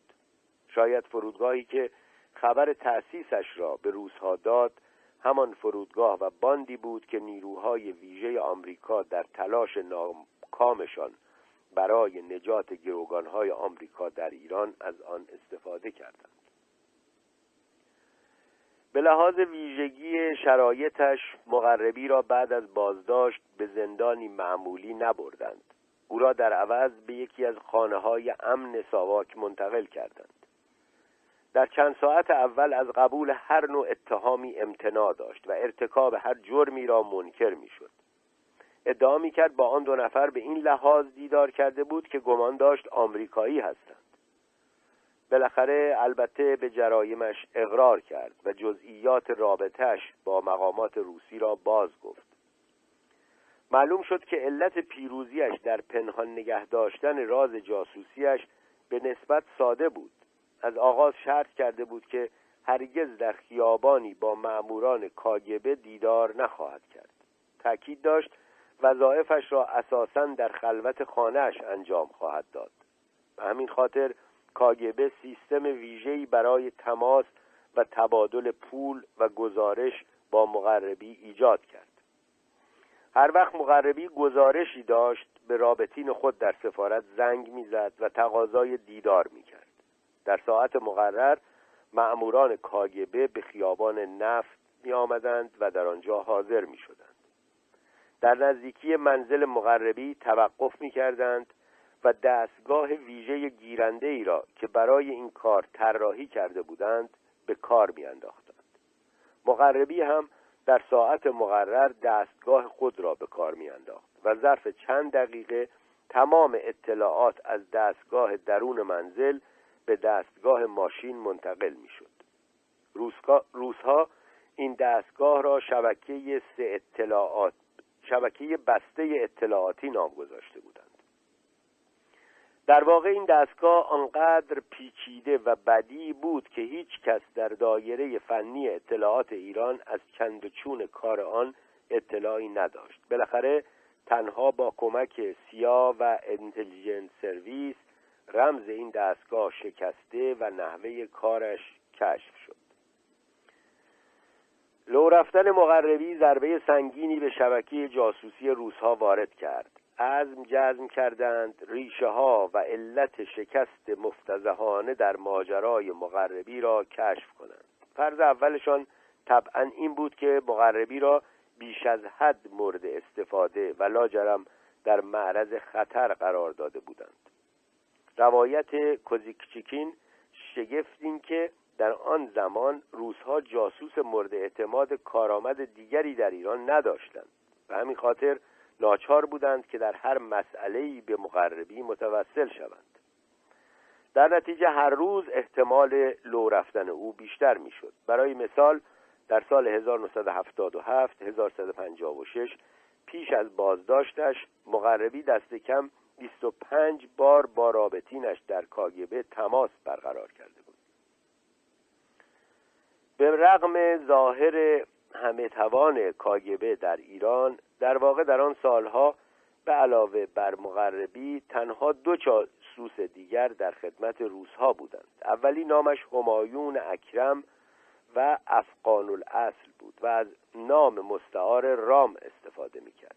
دومی شخصی ایرانی با نام مستعار تیمور بود و بعد از چندی کاگبه به این نتیجه رسید که رام صرفا قصد کلاشی دارد و اطلاعات با ارزشی در اختیارش نیست. بدین سان مرد یا همان مغربی تنها کسی بود که به اطلاعات واقعی در مورد ارتش دسترسی داشت و حاضر بود آنها را در اختیار روزها بگذارد. مغربی نه تنها در باب ارتش بلکه در عین حال در باب تابوت که اسم رمز دربار بود و نیز سربازخانه که به ساواک اشاره داشت هم اطلاعاتی مهم داشت. حتی اگر آمادگی اعضای حزب توده برای جمعآوری اطلاعات برای برادر بزرگ را به مجموعه امکانات جاسوسی شوروی بیافزاییم باز هم چاره جز این استنتاج نداریم که قدرت واقعی کاگبه در ایران به مراتب کمتر از تصور شاه از این قدرت بود. با این حال در تمام این دوران شاه دستگاه جاسوسی شوروی را قدر قدرت می‌دانست و رد پای آن را در همه تحولات مملکت حتی رخدادهای ساده زندگی روزمره سراغ می‌کرد. حدود دو سال بعد از این وقایع وقتی صدها هزار ایرانی به خیابانها آمدند و علیه شاه تظاهراتی منظم کردند گمان شاه آنچنان که از گفتگوهایش با سفرای آمریکا و انگلیس برمیآید این بود که سازماندهی چنین تظاهراتی تنها از عهده سیا انتلیجنس سرویس و کاگبه ساخته است.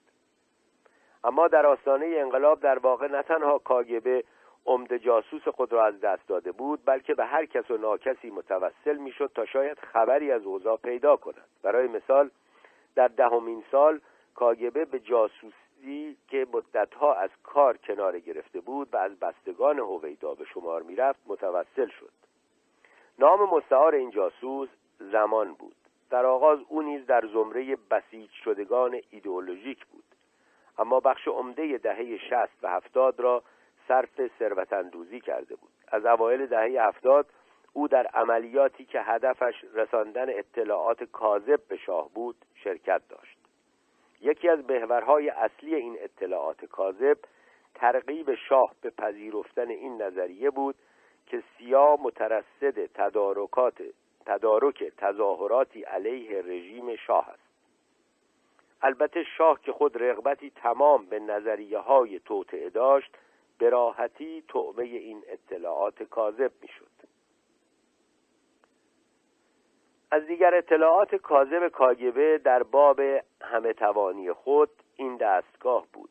می‌خواستند در ذهن ایرانیان تصویری از یک سازمان همدان و همه توان پدید آورند. در این راستا این شایعه را رواج دادند که نه تنها کاگبه نقشی تعیین کننده در انتخاب فرح به عنوان سومین همسر شاه و ملکه ایران بازی کرد بلکه فرح خود در جوانی عضو محافل کمونیستی بود. البته بر این نکته هم تاکید می‌کردند که فرح خود اطلاعی از دخالت دستگاه های جاسوسی شوروی در تعیین سرنوشتش نداشته است. مقامات کاگبه حتی ادعا کردند که یکی از بستگان ملکه عامل شوروی بود. در دوران مهاجرت یعنی چندین ماه پس از پیروزی انقلاب شاه کماکان بر این گمانش پافشاری می‌کرد که انقلاب ایران را کمونیسم بین المللی و دستگاه همه توان جاسوسی کاگبه هدایت می‌کرد.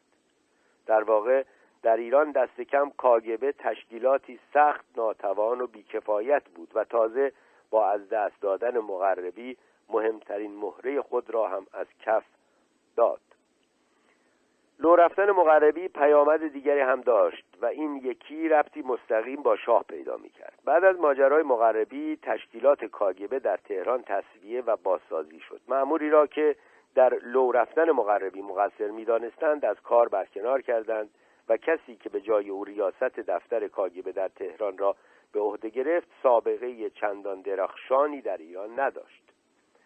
در سال 1959 1338 نخست وزیر تند مزاج و حراف شوروی نیکیتا خروشچوف دستور ترور شاه را صادر کرده بود. او از شاه به خاطر لغو قراردادی که قرار بود در آن سال میان ایران و شوروی امضا شود سخت دلزده و عصبانی بود. بحث مفصل این ماجرا را در بخش یازدهم سراغ می‌توان کرد. در آن زمان کاگبه معموری برای این کار به تهران گسیل کرد که فادکین نام داشت. او فولکس واگونی خرید و آن را پر از مواد منفجره کرد و از یکی از غیر مجازها نام کاگبه برای معمورینی که به طور غیر مجاز وارد کشوری می شدند و هیچ نشان و مدرکی از حضورشان در آن کشور وجود نداشت خواست که در روز معین اتومبیل را که در مسیر حرکت شاه قرار داده شده بود منفجر کند.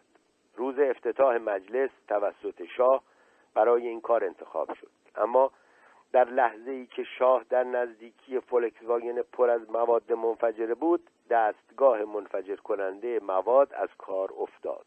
شخص غیر مجازی که برای این کار برگزیده شده بود ماشه را فشار داد ولی خبری از انفجار نبود. ناتوانی فنی جان شاه را نجات داد. شوروی ها به جای پذیرفتن این واقعیت که شاید دستگاه منفجر کننده ایرادی داشته آن غیر مجاز مسئول انفجار را مقصر دانستند و ادعا کردند که او به اندازه کافی بر دکمه انفجاری فشار نیاورده است. مردی که در سال 1959 1338 مسئول این عملیات ناکام بود درست در آستانه انقلاب ایران به ریاست دفتر کاگبه در ایران برگمارده شد. اینجا این بخش تموم میشه و می‌رسیم به بخش نوزدهم. منتها یک پانویس چند خطی هم هست اینم اجازه بدین من بخونم. هنگام ارزیابی توان جاسوسی کاگبه باید به دقت این توانمندی ها را از نفوذ فرهنگی شوروی ها مجزا دانست. برای مثال در دهه هفتاد پنجاه شمسی کیهان مهمترین روزنامه ایران بود و سردبیر واقعی این نشریه رحمان حاطفی نام داشت که یکی از کادرهای رهبری شبکه زیرزمینی حزب توده در ایران بود. نیم نگاهی به شماره های کیهان در آن سالها به خوبی نفوذ افکار حاطفی و گرایش ضد آمریکایی و دفاع از شوروی را در این نشریه نشان می‌دهد. این گرایش هوادارانه از شوروی وقتی شگفتانگیزتر جلوه می کند که به یاد بیاوریم که تا چه حد در آن سالها ساواک همه مطبوعات را سانسور می کرد برخی گمان دارند که شاه به عمد به وجود این گرایش در کیهان اجازه حضور می‌داد تا غرب را بیشتر از خطر کمونیسم بترساند. بعد از انقلاب رحمان حاطفی همراه دیگر رهبران حزب توده بازداشت شد و به شکلی فجی در زندان جان باخت. برخی می‌گویند جان خود را گرفت و بعضی دیگر می‌گویند در نتیجه شکنجه و مقاومت درگذشت. بخش نوزده طوفان بزرگ. دل خوشی از این خبر ندارم. اما آنچه می‌گویم عین حقیقت است. شکسپیر ریچارد دوم. در 22 سپتامبر 1973 سی یک شهریور 1352 اردشیر زاهدی که در آن زمان سفیر ایران در آمریکا بود یکی از گزارش های شرف عرض کاملا محرمانه خود را برای شاه فرستاد. تنها شخص شاه این گزارش ها را می‌دید و می‌خواند. مضمون آنها در حدی محرمانه بود که حتی منشیان و معتمدان زاهدی هم نه تنها از خواندن آنها که حتی از رونویسی یا تایپ آن محروم بودند. زاهدی با خط معروف گاه ناخانای خود یک یک این گزارش ها را می نوشت و آن را در چمدان ویژه‌ای که خاص این کار ساخته شده بود میگذاشت. آنگاه یکی از کارمندان سفارت چمدان را به تهران حمل می کرد هر کدام از این چمدان ها که گویا در اصل برای نخست وزیر انگلیس طراحی شده بود و زاهدی در دوران سفارتش در لندن از چند چون آنها خبردار شده بود تنها دو کلید ویژه داشت. یکی نزد زاهدی بود که به مددش چمدان حامل گزارش محرمانه را قفل می کرد و دومی در تهران نزد شاه بود که با استفاده از آن چمدان را می گشود. گزارش را می‌خواند و دستورات لازم را در حاشیه به دست خودش و اغلب هم با مدادی قرمز رنگ می نوشت. در تمام مدت حمل این چمدان از واشنگتن به تهران و بازگشتش آن را با دستبندی به دست معمور حمل آن وصل می کردند و بدین سان امکان گم یا ربوده شدن آن عملا از میان می رفت پاسخهایی که به خط شاه بود اغلب کوتاه ولی قاطع بود. شاه خطی خوش داشت ولی خطیب چندان توانایی نبود. اگر سخنرانیش متن مکتوب از پیش آماده شده نداشت گاه با جملاتی گنگ و گاه با فعلی فراموش شده همراه می‌شد. اما مضمون کلماتش در این پاسخهای مکتوب از تسلط او بر خط و زبان فارسی حکایت دارند. گاه هم البته پاسخ شاه به این گزارش ها را دکتر ایادی پزشک مخصوص شاه یا نصرت الله معینیان رئیس دفتر پرکفایت دفتر ویژه تدارک می‌کرد و میفرستاد. از شمار براستی متعدد گزارش های زاهدی و پاسخ های شاه به یک یک آنها می‌توان این قول برخی از طرفداران شاه را باور کرد که او گاه تا دیر وقت در دفتر در دفترش کار می‌کرد. ناگفته پیداست که علاوه بر زاهدی شاه از شمار متعددی از دیگر مأموران بلند پایه مملکت از جمله نخست وزیر و برخی وزرا و عمرای ارتش گزارش های مستقیم دریافت می‌کرد. به گفته شمار فراوانی از این مسئولان مملکتی شاه همه گزارش ها را به دقت می‌خواند و هر کدام را همراه دستورات مقتضی بازپس میفرست در همان چند ماه اول دور دوم سفارتش در آمریکا زاهدی از طریق یک منبع موثق آمریکایی که در کاخ سفید کار می‌کرد خبری مهم دریافت کرد. گویا شبی این منبع بعد از مقدار متنابهی شراب که در یکی از مهمانی های سفارت ایران نوشیده بود به اطلاع زاهدی رساند که تلگراف های رمز سفارت ایران به شاه را دستگاه های اطلاعاتی آمریکایی به طور غیرقانونی می‌خوانند. در یکی از همین گزارش های بسیار محرمانه زاهدی به شاه خبر داد که حتی پیش از این اقرار شراب آلوده او حدس و گمانهایی در این زمینه می‌زده است. برای نمونه زاهدی به این نکته اشاره می کند که چند هفته پیش کیسینجر در دیدارش با زاهدی به اشتباه به نکته ای اشاره می کند که زاهدی چند روز قبل آن را در تلگراف رمزی برای شاه ذکر کرده بود. یادداشت 22 سپتامبر 31 شهریور بر کاغذ خطدار زردرنگی از نوع مورد استفاده وکلای آمریکا نوشته شده و پاسخهای شاه هم همه در حاشیه با مدادی قرمز رنگ مشهودند. زاهدی از دیدارش با یکی از مقامات عالی رتبه آمریکایی می نویسد نام این مقام در اصل گزارش نیست و وقتی سی و پنج سال بعد از واقعه از زاهدی در باب هویت این مقام پرسیدم گفت که آن نام را به یاد نمی آورد. این گزارش از چند بابت به راستی شگفتآور است. از سوی چند و چون اطلاعات دست کم یک مقام آمریکایی از وضع ایران را نشان می‌دهد و از طرفی سراحت کلام زاهدی در گزارش و بیپرواییش در بازنمایاندن هر آنچه آن مقام گفته بود هم سخت قابل تحملند بالاخره اینکه پاسخهای شاه به این پرسشها گویای ذهنیت او در آن سالهای پر اهمیتند این گزارش و بسیاری گزارش های مشابه دقیقا بی اساسی نظریه ای را نشان می دهند که ریشه انقلاب را عمدتا در بی اطلاعی شاه از واقعیات می داند. نشان می دهد که بودند کسانی که گاه واقعیات را بی پرده با شاه در میان می گذاشتند و او بود که دیگر در سالهای دهه هفتاد رغبت چندانی به شنیدن این گونه گزارش ها نداشت. سوال اول مقام آمریکایی پیرامون سلامت جسمی و روحی شاه بود. مقام آمریکایی از زاهدی پرسیده بود که آیا حال شاه به راستی خوب است؟